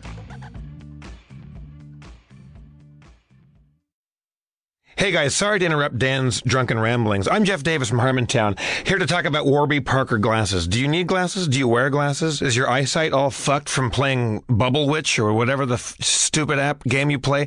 My eyes are just dying from these stupid games. You stare at it and then you try to look up and you can't see shit. I'm 43 and my eyes are dying because of Bubble Witch. God damn it. Warby Parker has glasses that are really cool. They're kind of vintagey, retro-y kind of stuff, and they look great, and they're cheap as shit. They're they're less expensive than glasses generally are, which is dumb because people need them. Or maybe you don't need glasses and you just want to look professorial and kind of groovy. Warby Parker makes it very easy to order glasses. They have a free home try-on program where you order five pairs of glasses, you try them on for five days. There's no obligation to buy them. It ships for free, and you can ship them back for free. You go to warbyparker.com slash Harmon to order your free home try-ons today. The glasses start at 95 bucks, which is cheap. That includes prescription lenses, anti-glare and anti-scratch coatings, and every pair you buy, another pair is distributed to someone in need. I'm hoping that it's refugees. I mean, because Syrians, holy shit, they need glasses. I, I, I did it. I ordered them. They come so easy. Boom. There's a box. There's a bunch of glasses in there. You pick the ones you like. You look in the mirror and you go, these suck, these suck, these rule. You pick the ones that you like. Um, also, if you don't have any personal awareness or any sense of identity, after you get your glasses from warbyparker.com slash Harmon, you can also go to the Warby Parker app from the iTunes App Store, which allows you to quickly take photos wearing all the frames, stitch it into a video, and share it with friends and family to help you pick a winner because you don't know what you like. You need other people's opinions because you're a spineless ooze. WarbyParker.com slash Harmon. They're glasses. They're cheap. They're awesome. Fuck you. Back to Harmon. My my gun my gun came today. Oh, it did? I didn't know you were telling everyone. Uh, Well, here we go. Well, uh, as you know, I'm, I hope the nice thing about a gun is that you never have to. You know, I, I should just tell everyone I have a gun. Right, that's true. Like, that's like, true. yeah, it When you- works. I know. I'm not going over to your house anymore. I'm going to put a sign outside my house. I have a gun, and I'm not sure I know how to use it. I, I, I it, it might go off while I'm just waving it around. So save me for last. Also, don't don't beware the dog. They're very placid. And they don't know how to use the gun either. so, Dan, when you bought the gun, when you said I'm going to get a gun, what was the motivation? What did you picture using it for? Trump. No, no, no, no. I, I, I, I, Not to kill Trump, that he was elected president and now we should be scared. you just don't want to be a sitting duck. It start. It start. Yes, it start. It started with me being scared of general destabilization, and then the first, and then I. So I had Spencer start researching. Like, well, what do you do when you want to get one? And Spencer did some research, and it's like, well, one of the things I learned is ten day waiting period. Okay, for a handgun in L.A. Uh, and uh, and then during the first ten days of this administration, so much shit happened that I was like, okay, I'm not, you know, a ten day waiting period is exactly the amount of time you want to. I, I, I was just like, I, I don't know why I will want this. I have to assume that I may need it. that I will want it twice as much ten days from Right, now. right, right. It- the first ten days was a doozy. it looked very familiar to anyone who didn't fall asleep during 10th grade history class. Like it looked real fucking familiar. And and and I just I kind of sometimes I I talked about it with my therapist. She asked me the same thing. What's it for? is it for you? Is it for you know? Is that like like like it, it, look? It's it's for sometimes it's for the fact that like I think it's just a general state of like it's for the fact that all of my control over my uh, my recourse to representation, my recourse to sanity and stuff like that being taken away. It's like I'm this white privileged uh, d- uh, dude that's just like it's my first experience with it. Those those nerve endings have never been stimulated, so I just fucking wandered out and bought a power tool that's like the same. You know, it's like like whoa, some you might want to put a hole in another person at some point. Like like it's like a Black and Decker commercial in your head. It's just like don't be caught off guard with, with like, like, like it's just sort of like like sometimes in my head Yeah, if the dust is attacking you, so- you so- want to have. sometimes sometimes in my head it's just a general destabilization thing where it's like like like like I want to have it in a locked case somewhere in my home so that if because of all of this domino effect of all the shit that's being caused by people who are rank amateurs in the White House who are just think executive orders are just like fucking office memos um, and and and purposely causing destabilization and also out and out calling out to cities and states and saying I don't I don't recognize your sovereignty. Like like like all this talk going on sometimes the thought in my head is like this is a this is as close as we're ever going to get in our lifetime to a situation that could cause plummets of uh, infrastructure on a, on a on a level that would make me uh, responsible for the food and water of like a large group of people in my neighborhood, and I and and so maybe that guy should have a gun. Because for friendly reasons, because they won't listen to a whistle around my neck. I don't know, like like like I, I I don't maybe I'll maybe I end up in charge of nineteen kids, you know, like like I, I don't I don't I don't I don't I don't of the I- I- Ring- uh, Lord I don't I don't want to wait until the moment I'm like uh, I, I think I think it's just It's the of, apocalypse, and Dan Harmon never wanted to be a father. Best sitcom ever. And the, th- the, the, the, funny thing about the end of the world is that, you- yeah, you just never, there's never enough time to prepare for it. And you just kind of go, yeah, what's the, what are some of the tools I'll need? I mean, I'm also getting a water filter. I'm not, ex- I'm not exclusively going, how will I kill people? I'm like, how, like, I'm like obsessed about all these details. And one of them is like, like, Protecting like, yourself. uh, Did you did you talk about going in and buying this yet? Because one of my favorite things that you said when you walked in is like it's they're so excited to see you. It's like a sushi restaurant. It is. yeah.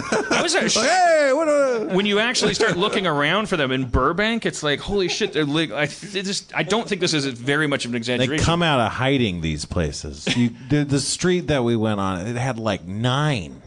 it was like there were three on a block. Yeah. and they weren't. It's like, are they competing with each other? They had Oh, yeah. sandwich boards out front, Yeah. like a boutique restaurant, like like, Buy like one, nine get one millimeter ammo, half off and stuff. Yeah. Hi, And, uh, Spencer. Hey, I'm I'm helping out. Sorry, No, it's good. I'm helping. I like it when you talk. Thanks. Me too. No, they're very they're very excited about new gun owners uh, at gun stores for obvious reasons. Uh, old gun owners probably probably die.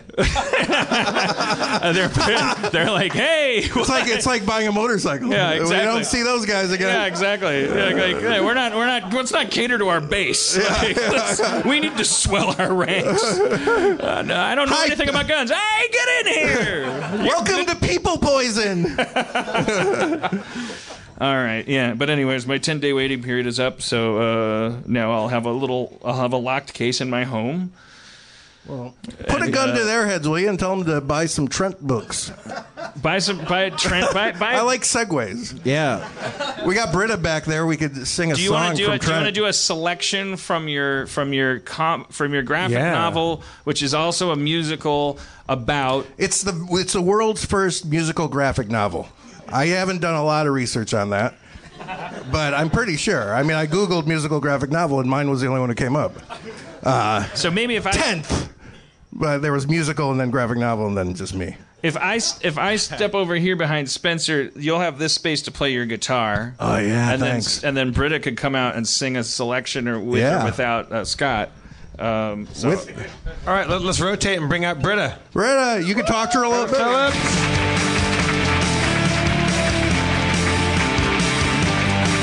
Now, Britta, before she starts talking, she was the voice, the singing voice of Jem in Jem and the Argonauts hologram, hologram. oh, thank you. And uh, and uh, what else were you? You were in you're in Luna. Yeah. Talk about yourself. Um, I don't like to talk about myself, but I I like to show up wherever Dino says to come. And Dan. She was the voice of Bloberta on Moral Orel. yes, and Scott And she was also Clay. uh, I, Elizabeth in Frankenhole. Frankenhole, yeah. yes, indeed. Dan took the mic. He's- Oh, no, you should keep it. I think. no, no, I can use Spencer's here. Yeah. Okay, yeah. Spencer never talks. I like it when you talk. He picks you his just- shots. So, uh, uh, yeah, what were you saying? I just want you to point at me when it's my turn to sing. Oh, all right. Uh, so anyway, uh, uh, yeah. If it, do you guys know Moral Orel at all? Well, if you like third season of Moral Orel, which is what got me canceled and in trouble, uh, you'll like Trent because it's really depressing. Uh, but it's uplifting a little bit too, right? I don't want to give away too much about it. And But you want to talk? hope. It's about hope. And people are traditionally in the market for uh, uh, uh, cynicism and uh, depression. But even now, in uh, in today's political yeah, climate. yeah, yeah. I know. That's my it's sarcastic worst. point. I know it's the worst time to bring a dark black novel out. You know, it's such a dark black time. It should sell really well Don't in the buy South, it. though. Don't buy it. It's not cheap either. Aren't you? Aren't I you? looked at I looked at the price. I'm like, really? Aren't you literally selling it? Like, if someone gives you twenty five dollars on this stage, won't you give them a book from that box you have? It's not twenty five dollars. It's twenty four ninety nine and a penny. So you're saying it's something It's- it's, something nobody wants and is expensive? fifteen dollars and sixteen dollars. Wait, what? No, the ship has sailed. Um, no, I will sell it for twenty dollars here, and and these guys will. Uh, will, will you sign it too, Richie? I can't wait to sign it. Yeah, you have. Yes. You had nothing to do with it, but maybe you'll direct. I want to make it 9/11. stop. It's 9/11. I, I actually made it because I want to make a stop motion movie of it uh, and really bore everyone silly. So maybe you could direct it. I can't wait to read it. I want Scott to, and Britta to do the main voices. Well, we, we can't wait to read it. Why don't you Why don't you get out your guitar? I'm gonna and- get out my guitar. You guys talk. All right. Well, uh, so here's the thing. Thursday, this audience is the only one that's going to know in time. Uh, at Starburns Industries in Burbank, on the stages where we shot Anomalisa, uh, we're going to do a little dry run, a little test of uh, of uh, of using those facilities to uh, to do to do the Harmontown stream from there. So uh, it's gonna and, and there's other stuff too. There's a super tight show there going on that night. So uh, where where where can we Levy? Where where can we refer to people so that in my drunkenness I can just tell them like go somewhere and check it out and That doesn't exist. Uh, but I mean, it's it's at the Castle, 1101 West Isabel Street, Burbank, 8 p.m. Thursday. It'll be a big, super tight. Uh, lots of bands and stand-up comedians performing.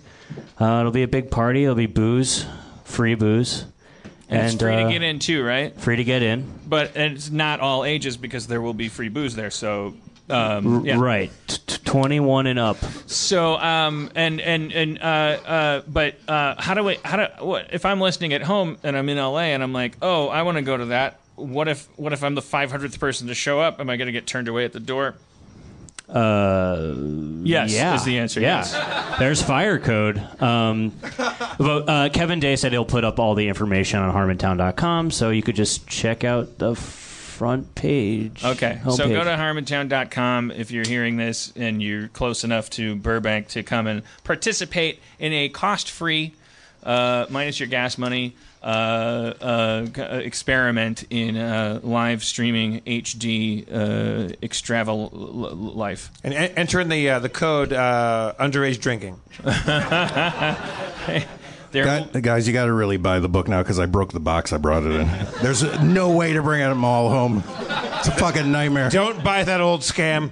The, the oldest trick. The, I have I have 40 boxes back there. the old broken box trick. Look at it, it's a handsome book. B- Britta, do you want to read from the blurbs in the back of, pe- of people who read it? Well, with the mic yeah. in your face. Uh, Trent is trenchant, funny, disturbingly, and unremittingly strange. How it results in something so touching is anyone's guess. Maybe it's the singing. And who who said that? Charlie Kaufman. Charlie Kaufman. That's nice. He I was can't lie intern, about that. I, I'd get sued. Wait, no, Britta, Britta, read the last one. The, read, read the bottom one. Well, one. no, it's funnier if they Oh, okay, they you- dwindle. Yeah, they they, do. they get worse as you go down. Uh, the last one. no, no, go Oh, no. the second one. Second okay, one. second one, second one. Okay, as pessimistic as Trent is, it still ends up hopeful in its own sick way. And who said that? Andy Richter. Andy Richter. Okay. All right. Next one. Uh, now, this guy, you could tell, didn't really like it. This next one. Dino wrote the greatest scenes on Mr. Show. Here is a book that digs deeper into his alternate in- universe. Comic and unsettling. It's a perfect dose of Stamatopoulos. Stamatopoli. Oh, Stamatopoli. Sorry. And who said that? Bob Odenkirk. Bob Odenkirk. Yeah. That's He, he, I talked to him. He's like, it wasn't for me. But you wanted his name on the book. But you know, I said you could say anything and I'll print it. So uh, and then and then the next one. Halfway through, bold, original, painfully real. We'll finish tomorrow. He never he never finished it. Who never finished it? Dana Carvey. Dana Carvey. never finished it. He had a much better review, but Sandler changed it. You guys read what Dana Carvey didn't. Okay. Uh, all right. Next. This is the last one. I'm not sure who this would appeal to. Who said that? David Cross. Yeah.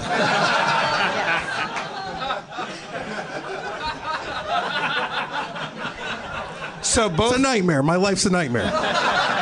both Bob Bob and Dave Yeah. didn't like it. Yeah. yeah. Yep. Twenty-five dollars, Twenty four ninety nine. but I'm selling it for twenty. All right, it's probably gonna go down. this is the worst telethon ever.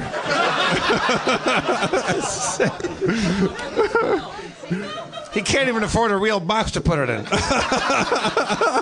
Hey, you guys ever stay in a five star hotel and you get room service and then the and then the guy comes in the room and it's like, Jesus Christ, like he knows less about your order than you do. Like he's just he's in your bedroom functionally and it's like you and your you're in your bed and you're in your underwear and he's going like, uh, I got a quesadilla.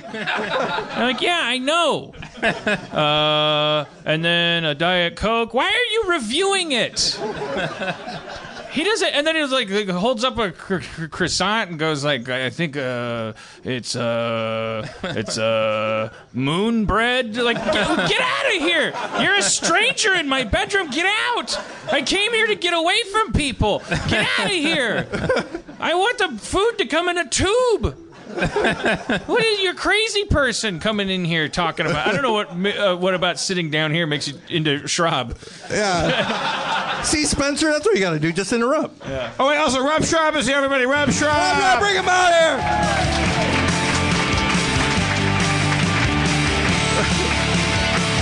he doesn't want to come out. Rob Schrab. Don't step on the books. No, we, no, we, sit down. we don't have enough people out here. He doesn't. Rob Schrab.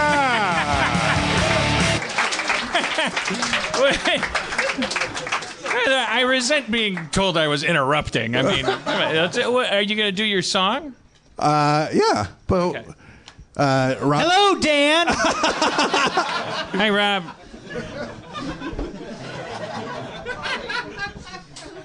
Um, can we hear the guitar? Or?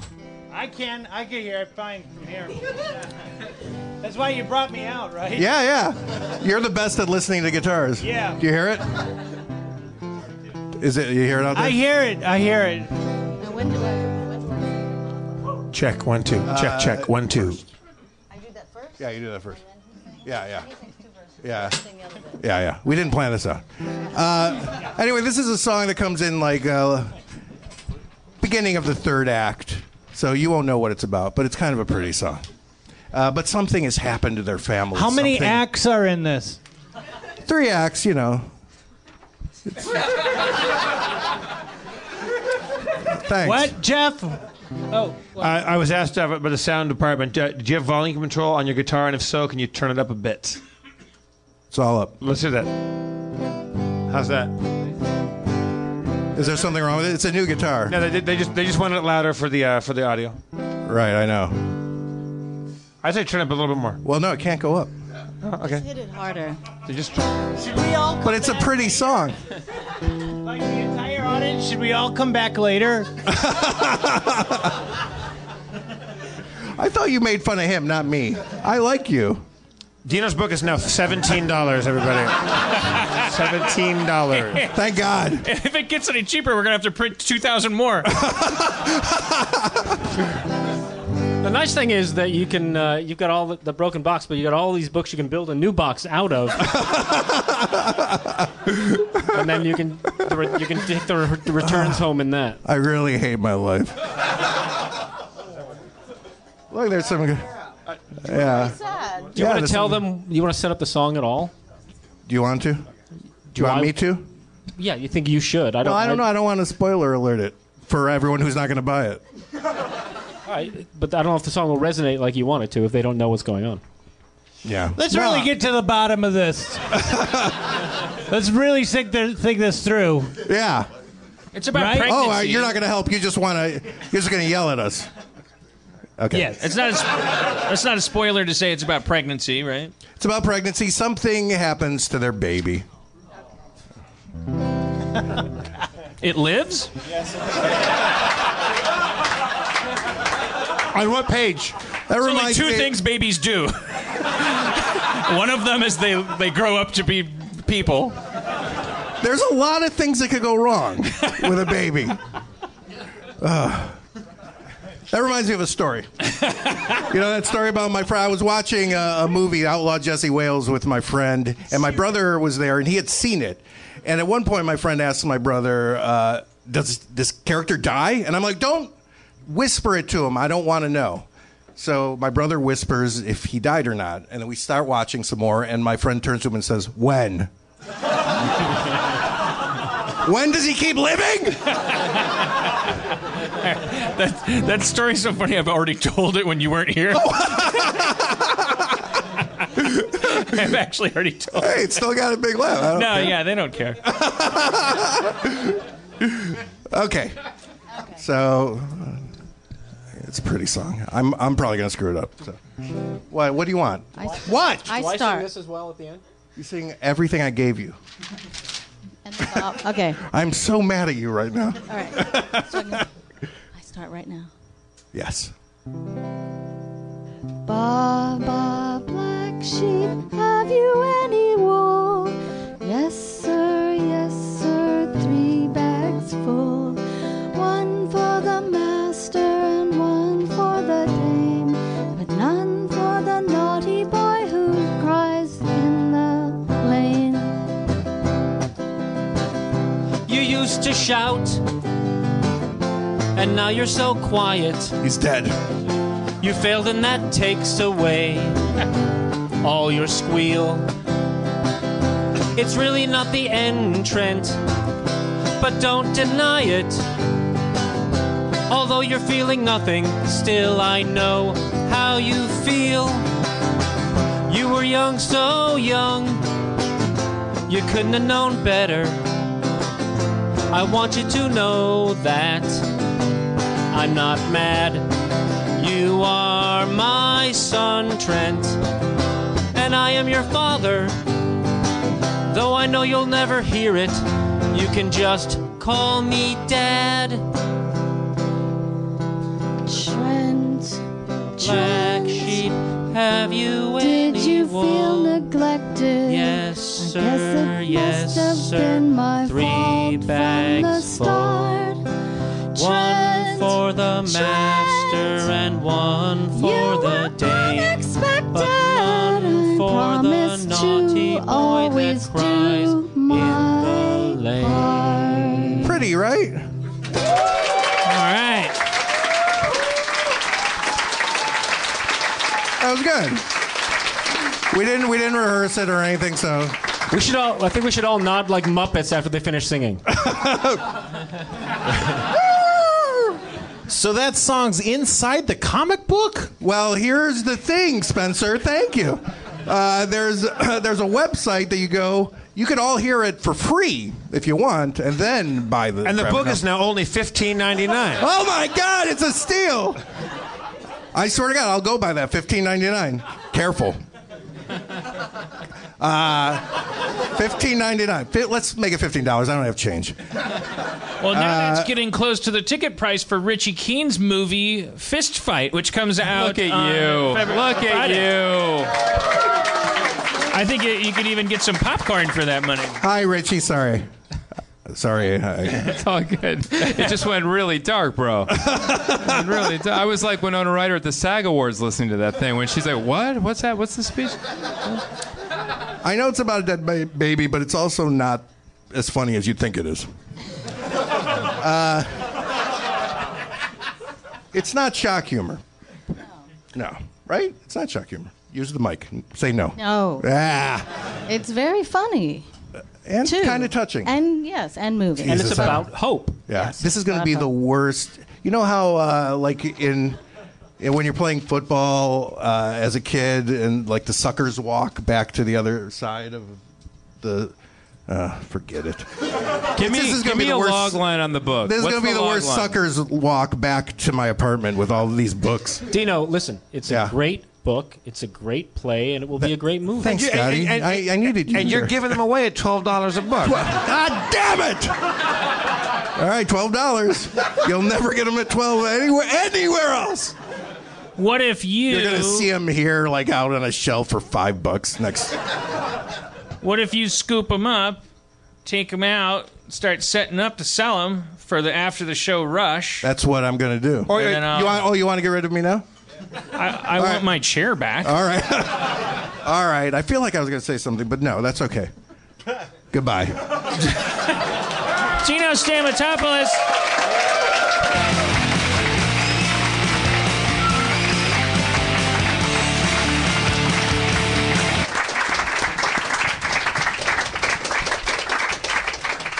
I was gonna play like walk off music, but you have to put a guitar away, fix your book box.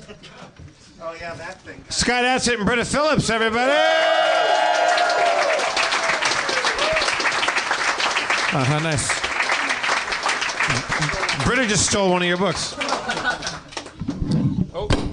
I'll get that for you, buddy. Jesus Christ. I'm doing my intern job again. My intern job, cleaning up after Dino. That's good though. When a when a mic drops, that means something good happens. All right, Schrab, take a seat. Schrab, go park it out there. All right, Rob Schrab. Schrab. Front and center. Britta, Britta, you want to stay out with us? You, you want? My brother-in-law edited uh, your movie, Matt Freund.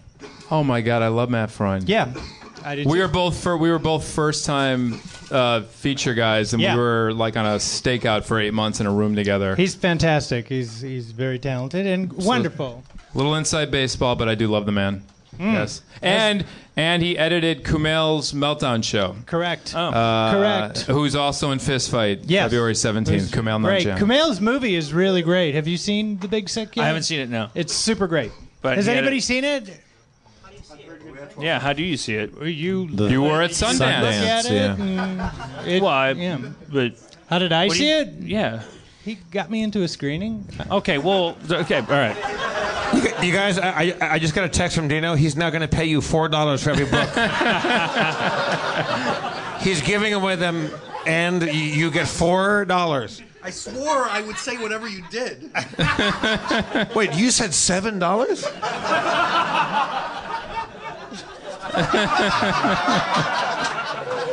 Uh, he he he hates his book and money.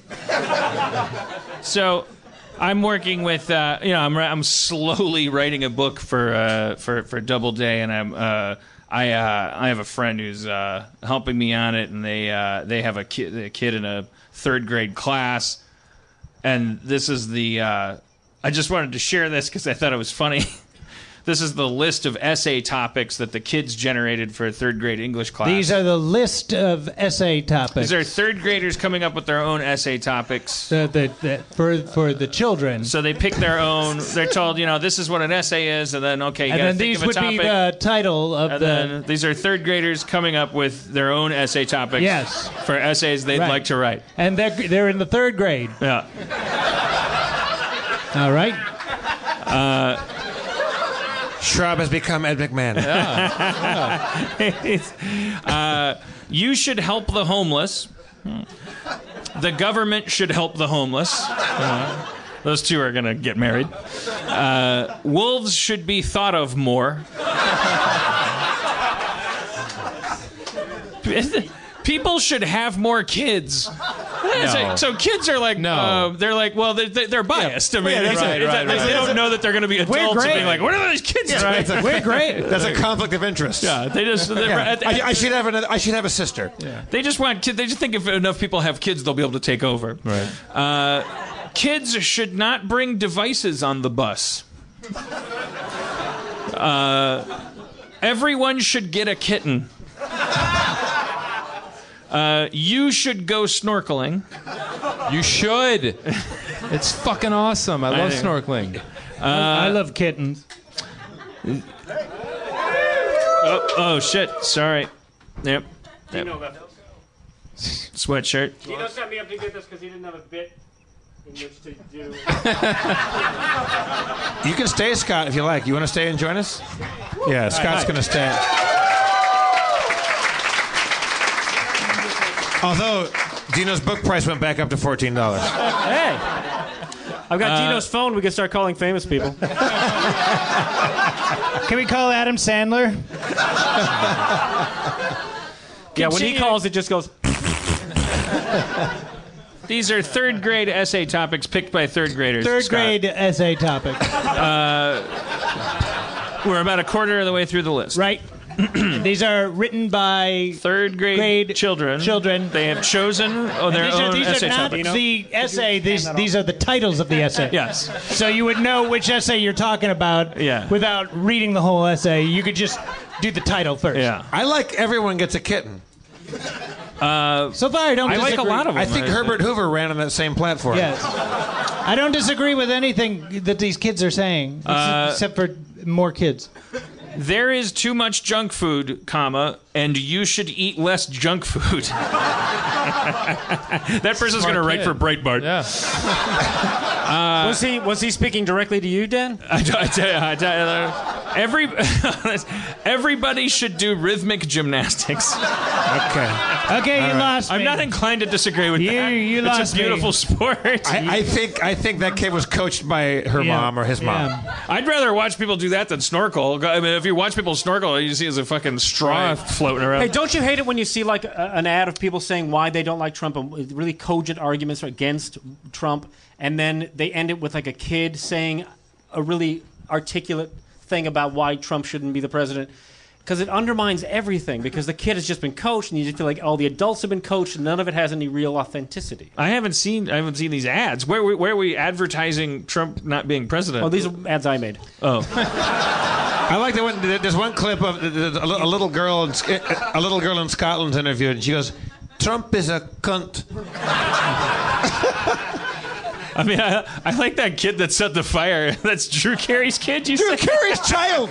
Well, I mean, it's nice. The He, kid- he the adopted like, boy. Hey, yeah. young man, what's going on with this fire? Uh, I set it. I set this fire because uh, I fucking wanted to.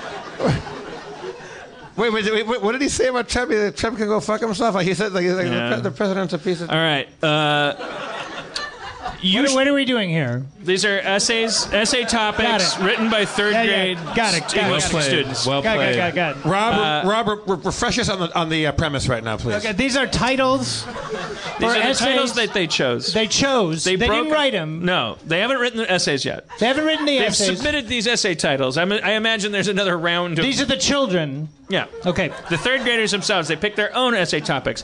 You Got know, it. in my day, you'd be told you need to write an essay about Harriet Tubman. Oh, well, you know, now we're more interactive. These kids are going to break off. Guy They're gonna- knocked that camera. Yeah, he did. Ooh. No, it, Um, it's Spencer's profile. Yeah, that. I don't want to be on film anymore anyway. All right. All right. Can we uh, do it digitally then? Okay. I bet the audience will figure out how to get it back. I don't know. Kevin, you want that fixed?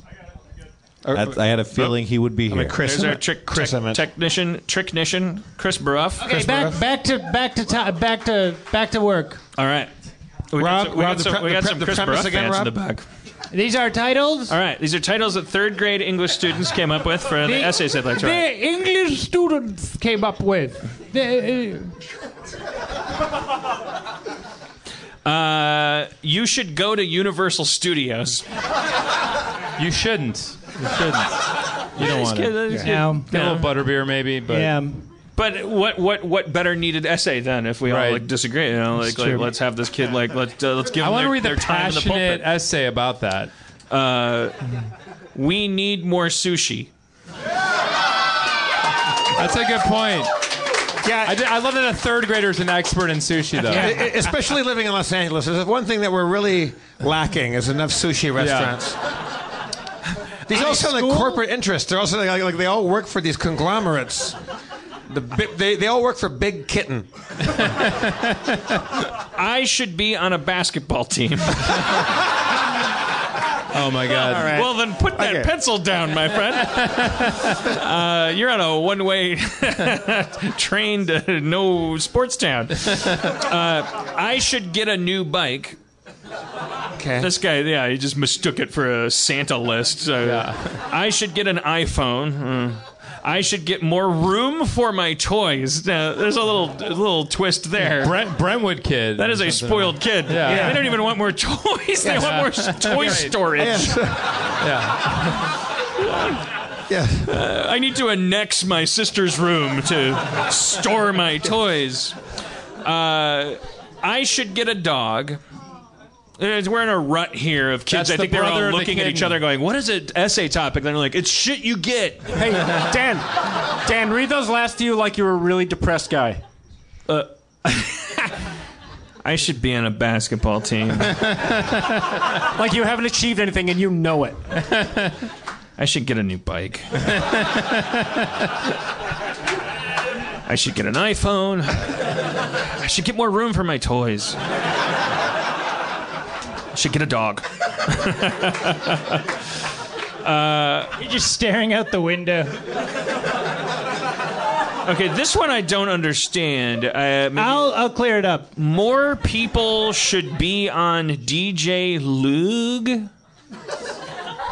I've been saying this for years. Sounds sounds like something. Sounds like a, a, a, a radio station that's somebody. Listens. It could be the word league without the E on the end. No more people should be DJ on League? DJ League. If this school has a DJ League, I'm going to kill myself. I was on their side a minute ago.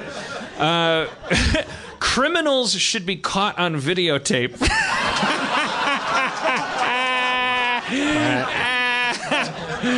No, very few people on the other side of that issue. The problem is all the innocent people I caught on videotape. My my child. Uh, but if you're saying eyewitness accounts are unreliable and police should have body cams, maybe we're uh, maybe that's what they overheard their parents saying. Uh, oh, okay. All These are third grade children. Yeah. Yeah. How old are you in third grade? You're nine, nine years old. Where where where where are these uh, kids now? they're they're they're they're Bring him on. Bring him up. they're, they're sleeping. How They're about sleeping. They're, they're surrounded by kittens and dogs and snorkeling all over And the goddamn place. iPods. Oh, oh shit! I'm sorry. This uh, the the, the, in, the it, it looked like these were two different things. Uh, no, the full thing is criminals should be caught on videotape because eyewitness cannot be trusted. Oh! and that little boy grew up to be Big Brother. Right. yeah, or I mean, I don't know. how is He how wrote is that when he when he was a little brother. how is I spelled? uh, eyewitness? Yeah, how is it? Is it Like- I or is it? No, it's spelled like the. Oh, okay. Spelled like the. 'Cause the Eyewitness. no, Is no, no, no. You just didn't know how to spell that, Rob? Eyewitness. What's that? You just didn't know how to spell? No. Why do you think I came here tonight? Uh, I should get a pet. Spell, spelled how? Hack. Uh, kid, kid, kid, kid's already burning up that dog topic. Uh, you should stop littering. I'm a little judgy. Uh, da- dan- dance is the best. Dance is the best. Uh, Sometimes you got to dance it out. Dance should be caught on videotape. Basketball is the world's best sport, and hockey is the best sport. I assume that last kid will beat up the kid above him. And all right, yeah, those were third grade essay topics Third grade. from a real. thir- that's kind of a desk piece. what I I want to. I want to get those essays though. I want to see what they became. How did you How did you uh, get a hold of those? I am friends with a person who I'm working with that is they, their kid is in this third grade class and their teachers. I'm hearing a lot of fun stories. I, I the teachers whenever we have them on Name this. one fun story. Whenever we, whenever Just name it. Just name it. What is the title? What are the titles for this fun story? if you're a teacher and you are a fan of the show, Is this the title? I'd love you to come on the show. I'm always begging these people. Like I begged this um, uh, person, this teacher, because she wr- she's written some stuff. Like like she she sends out an email to the parents and like the stuff that she says about teaching. Name one thing she says.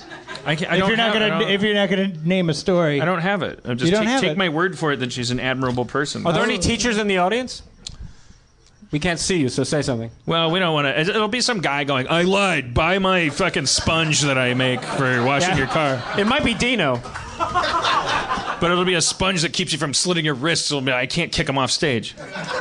Remember when Dino came out with a box full of books and pretended the box broke so all the books spilled out across the floor and tried to elicit our pity so we would buy his book? In entertainment news, did you guys know that this this guy It's now $17. Taika, Taika Waititi he signed on to direct uh, uh, this uh, crazy stop motion movie about Michael Jackson's chimp? Like I read that movie. Talk about career suicide. Am I right? but we wish him the best of luck with his new feature project, Bubbles, uh, produced by Starburns Industry. It's my studio, is why I brought it up. I know. All right. All right. Anyway, Lashed out at me with You're those making that movie? claws. I read that script. It's amazing. Yeah, It is, man. yeah. Oh, it's so good. It really is. Yeah. N- now that hopefully it's being more set up, we should we'll have the writer on in coming months, maybe, or and we'll have the director on. We'll we'll have the monkey on, maybe. They'll rip off your face. Those things will rip your face off Yeah. and testicles. Uh, so don't don't mess with them. Just making R- sure. Rob, wh- what, what animal, if you had to encounter in the, in the wild in its own natural environment, would you be, would you be most terrified to encounter? Like, like if you- Which one? well, yeah, which which particular species of animal? Man.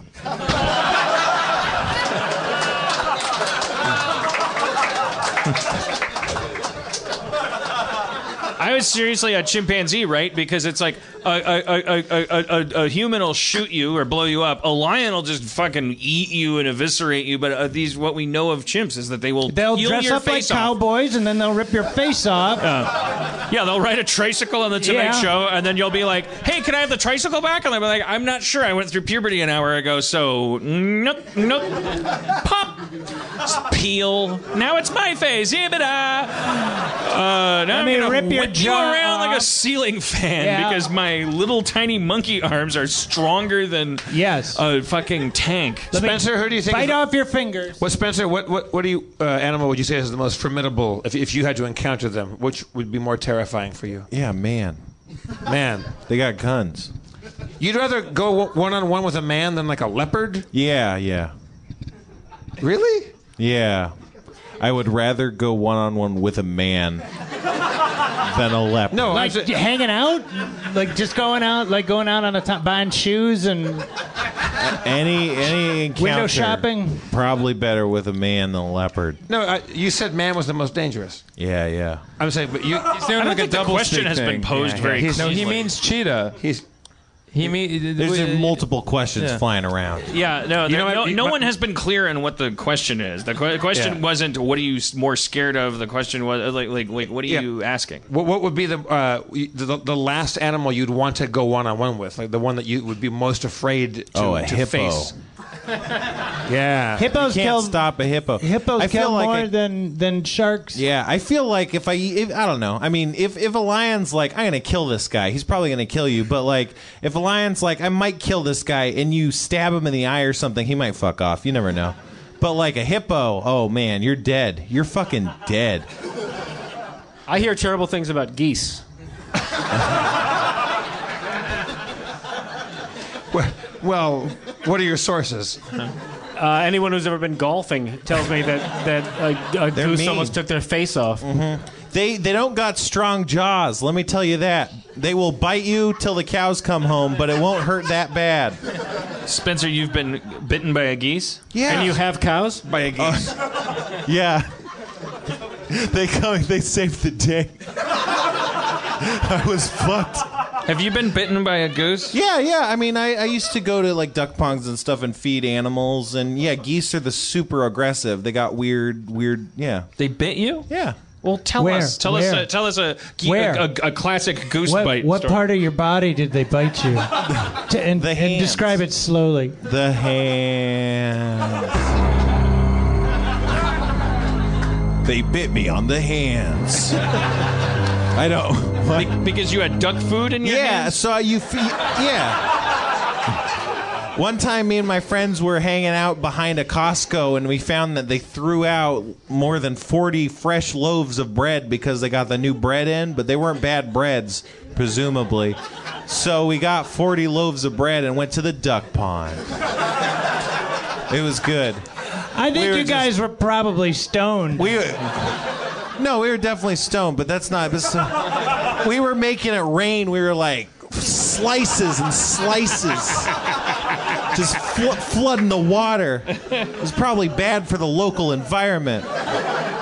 But uh, no, you know they they were all loving it. I used to feed ducks and animals a lot, like at Duck Pond. In Simi Valley, there wasn't a lot to do. There was uh, a big duck pond that you could go to, all sorts of animals, and so sometimes you'd feed them. But yeah, the geese are the most aggressive, so they'd come and they'd kind of swarm you, and they'd really get like they they they put their necks up like they're like trying to like square up with you. To get food from you? yeah, like they're they know you have food and they're trying to bully you. That's crazy. That seems like so. I think that's they're such- territorial too, though. Yeah, they're and, and they're stupid. Like they're just really angry and, and dumb. Like they seems don't like a really care. loathsome animal trait. Like like like like there's I, you know there's animals. I understand animals coming at you and maybe scaring you because Right. they want the food.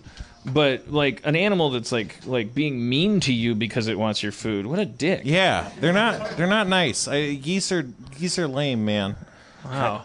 Yeah, they'll Wow, way to you. bring it down, bro.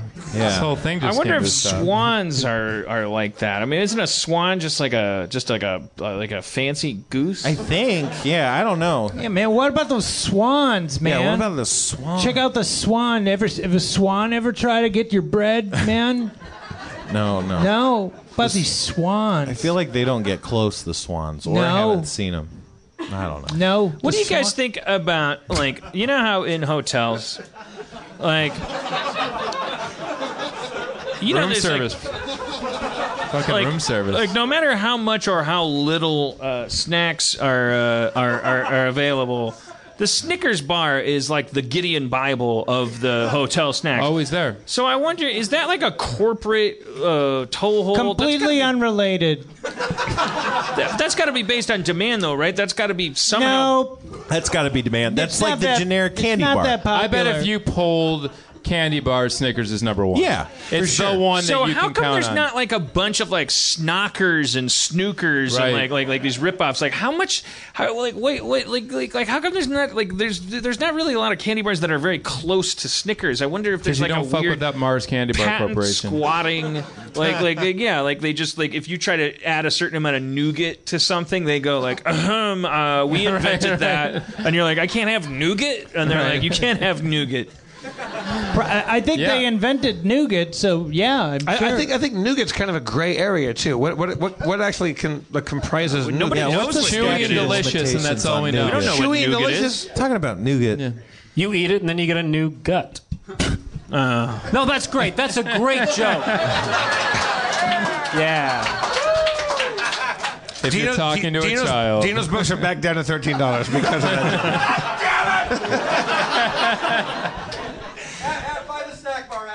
All right, but they're back to fifteen dollars. All right. Uh, well, Here we I ta- go. I talked about pee Mm-hmm. and uh, And cum. I talked about cum. But Snickers are really satisfying. They're the fucking best. Oh man, they're a meal. I ate one on the way here. I'm Oh, gonna have a late good. dinner Hey Dan, do tonight, you remember but- when- when you and I had a deep fried Mars bar in Scotland? That was fucking good. Yeah, I don't. I don't the, the the myth of the deep fried uh, common day items. I'm gonna put a little dent in that if I could. they don't exist. Well, I, I, uh, uh, oh, I'm gonna have a, p- a deep fried. It's a myth. I'm gonna have a deep fried whatever. I'm gonna. j- you- It, it comes out a deep fried peanut butter cup. It's a it's a ball of of fried b- bread or whatever the fuck that is, and you open it and it's just like it's just goop. Like, come on, it's let's get real about what we're I seem to doing. recall you enjoying your deep fried Mars bar when we were really drunk in school. well, sure. It, It's delicious. Okay, Yeah, I'm not going to eat that. so I won't eat that. forensic files. It's goop in the Uh, middle. I'm not eating this. Excuse me, miss, will you please take this back? No, I'm not gonna. I'm not gonna eat Yeah, I'm not gonna throw it in the garbage. It's a It- bunch of hot chocolatey mess, but it's not like it's- not to my satisfaction. I, it's melted on the inside. Well, we, we put it in boiling oil, sir. Why did you do that? Why did you do that? Five dollars gets you the video subscription. So you know at the at the uh, you, if you watch Forensic Files, you know they always have to close the episode because it's always sad. Someone got murdered, you know, and so they can't end it with just the people because they can't go like, "Yay, we solved the forensics!" Like like oh, like like hooray! I was stuck in a closet. I was stuck in a closet. we thought you were murdered. No, I was stuck in a closet. I was so hot in there, and I'm eating a coat. I'm so. So they I'm always, stuck in a closet. That would have been a good episode. Yeah. They don't do that. but they never do that because They should do that. They should do it uh, once. The the uh, the second to last thing that happens is always the. Uh, the Stuck in a closet. The murdered people's families they have to say like oh we're so sad they got murdered and we, we always hang out in their grave and we always like miss them and stuff and it sucks that they're dead. And but you can't end the episode like that. So then they always need this like i don't know how come they haven't just figured it out how to get people to say it but it's i guess because it's hard for these cops and stuff because it always has to be like a cop that says it and they're not you know look if you're a cop and you're listening and you're a genius like I, email me but but like like I, I, I like like I, I the Uh, you know like I'm just saying there's been like, there's been court cases about the fact that they screen you for a high IQ and and and, and not in the positive side. Like they, they, they they're like because you tend to quit and waste taxpayers money. But but so these cops are kind of like you know and they and then so then they are like they, they you want to close the episode with them saying they just need to say that forensics like were important. And so they're always like they're just like the music is rising up and it's like sometimes it takes them a really long time. Like they're going like this this was a case that where a person definitely did a bad thing and like it wasn't good.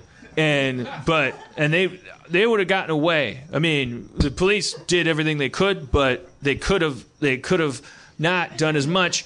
But if it weren't if it weren't for for for for for for, for, for science boom, bam, bam, bam, like, you can just you just like sense the this is kind of funny. It's just sort of a thing i wanted to talk about I just I watch every episode of Forensic Files, and I'm always like waiting for that part at the end where somebody's just like like you, they're almost getting played off. You hear like the theme music coming up, and they're just like like the, this is a guy who's a bad guy. Say science. guy. Say science.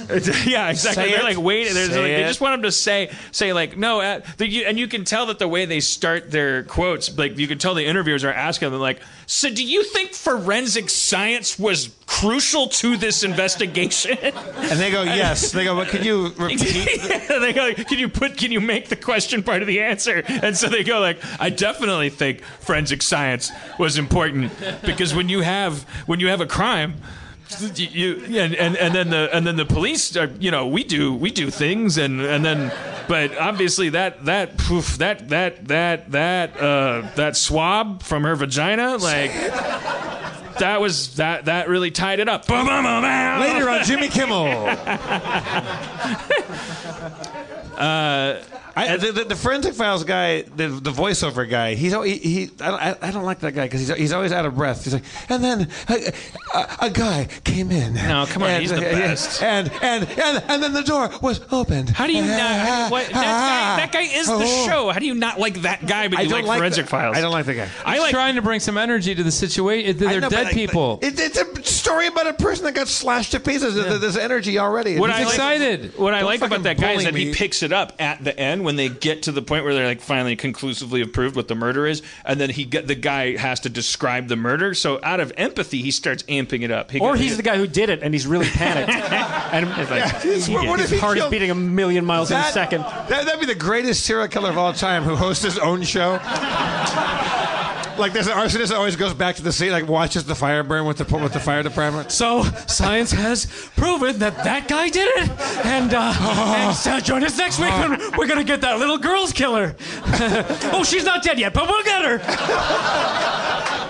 They also during the recap they incorporate all of the things like that they found forensically, so they make it sound like the person doing the crime did all these really weird, specific microscopic things, like pulling into the driveway, angry about his girlfriend. He got out of the car, and as he did, his fingertips touched the edge of the door, leaving the grease stains later found by police. He yanked her hair, pulled her down the driveway, leaving a slight trail of g- grease and dandruff that the dog would lick up and that the uh, the dog pathologist would find in the dog's intestines. I don't. I'm not making my point clear. I don't know what my.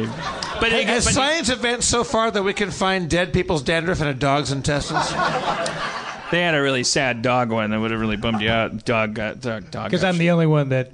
likes dogs. Yeah. No, no, it's a the dog. You're the only one that like during our fascist takeover, you're like still tweeting like, You said "Don't this forget last to week. take a, to, You adopt said a this dog." last week. Uh, Last week you said this. there was a dog that got got shot, but then the dog got the dog got shot, and then he still at the end he got he tried to still he got shot, and then he was like out of commission for a little bit, and then the way that the guy got caught, he was a Samoan gangster named Sabo Claus.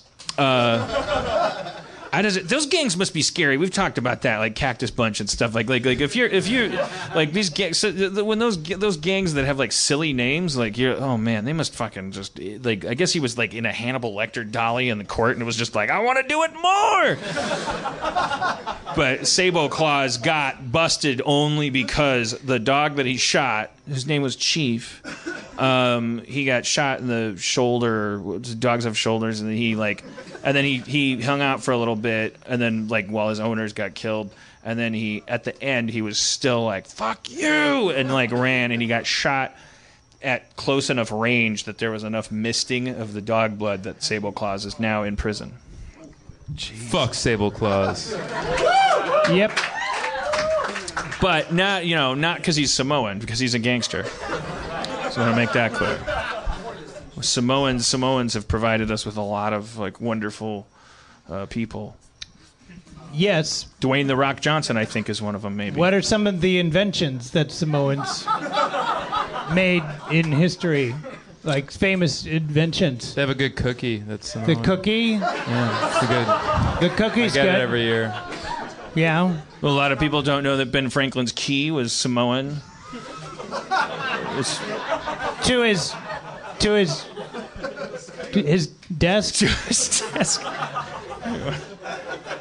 I mean, who asked that? That sounds like a, that's something you ask on a racist website. Wh- What did Samoans provide for us? I found I'm cracking the case. What did Harriet Tubman invent?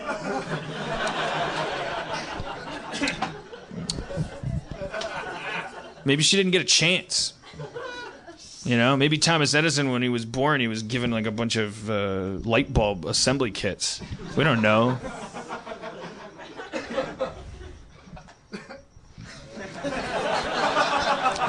Hey guys, we only had a couple minutes left. You want to? Uh, Z- Zach just informed me he's got a new beat that we haven't heard before. Do you want to do? You, you want to try this out? also, uh, before we do that, um, I just got this sign created by Dino, and I filled in the price. Suggested Jeff Davis value of the of the book Trent, the uh, graphic novel. Final price. I, I chose this twenty one dollars. Trent, the world's first. Why is everything in quotes? musical graphic novel. Meet Dino outside if you want a twenty-one dollar graphic novel by Dino Stamatopoulos, and uh, drawn by Leah Tishoni, right? All right, yeah, yeah. yeah well, you Dude, never- you'll take 16, won't you? Or best offer. And, and Scott and Scott and Britta are going to be signing, right? Yeah. Don't talk to anyone until you get back there. Don't give it away, he's saying, and don't give it away. Do you want to uh, take your guitar out again? Okay, good. All right, Zach, lay that beat on us. Let's get the fuck out. Fist fight opens I appreciate you. 17th. Thank you for having me. Ice Cube and Charlie Day. Tracy Morgan, Kumail, Kumail's in it. Isn't Jillian? Jillian Bell, Jillian Bell. Very Yeah. funny. Yeah. Dean Norris from Breaking Bad. Yeah. Yeah. Yeah. I fucked your mama. Check, check. I fucked your mama. Me, me, me, me. Me, me, me, me, me, me, me. I fucked your mama. Yo, from the break of dawn, I fucked your mama all day and all afternoon long. I served her tea, I served her bread. I fucked her ear, and put my dick through her head like she was Steve Martin, like a wild, crazy guy. Put a arrow going behind her eyes. She all she could see was the back of my dick because she was using the back of her eyeballs to look at shit. That's how eyeballs work. They work on both sides. They're orbs, and when you open them twice as wide, you can see 360,000 degrees, and you see all that humanity is on its knees because we've been abusing the planet, abusing our air. We've got a hole in the ozone layer up there. I fucked your mama in the space station. I fucked her so hard that she was in celebration of, of my penis and my balls. I fucked your mama, and we went over Niagara Falls. We got married in Canada. I fucked your mama, bruh. Yo. Yo. Yo. I fucked your mama. I fucked your mama. I fucked your mama. Fuck, I fucked your mama. My name is. Wait, wait. Oh, my, my name is. Okay, here we go. Yeah. Look, my name. Look, yeah. Okay, yeah. My name is Deep Voice Paul. I fuck more than y'all. I fucked with a leather all. And it hurts. I got goal. I got a lot of goal. I eat rich foods. When I'm in bad moods with dudes. I get together with a lot of bad dudes when we get in bad moods and eat a lot of rich foods. We got the gout and we never get out. We like to eat rich chocolate, heavy creams, and sauces. My name is Deep Voice Paul. I eat my feelings. I've been in bed with a bag of bonbons. Thank you for coming to Harmontown, everybody.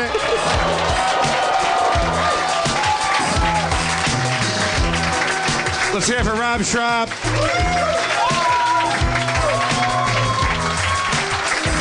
Dino Stamatopoulos. Buy his book or don't. Richie Keen, everybody. Richie Keen! Richie Keen! Britta Phillips. Spencer, Spencer Crittenden, and of course, Scott Adsit. Scott Adsit.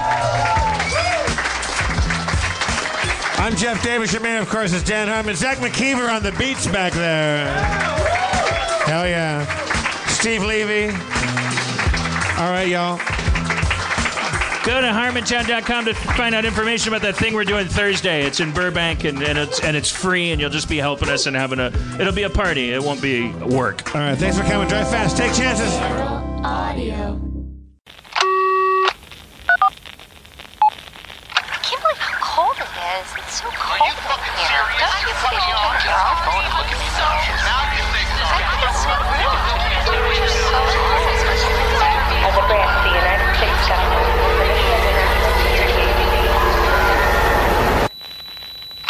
As a branch of the United States government, it is the mission of the National Security Agency to assess and flag citizens of the country who may present a threat to its security. The NSA has clearance to wiretap by any means necessary.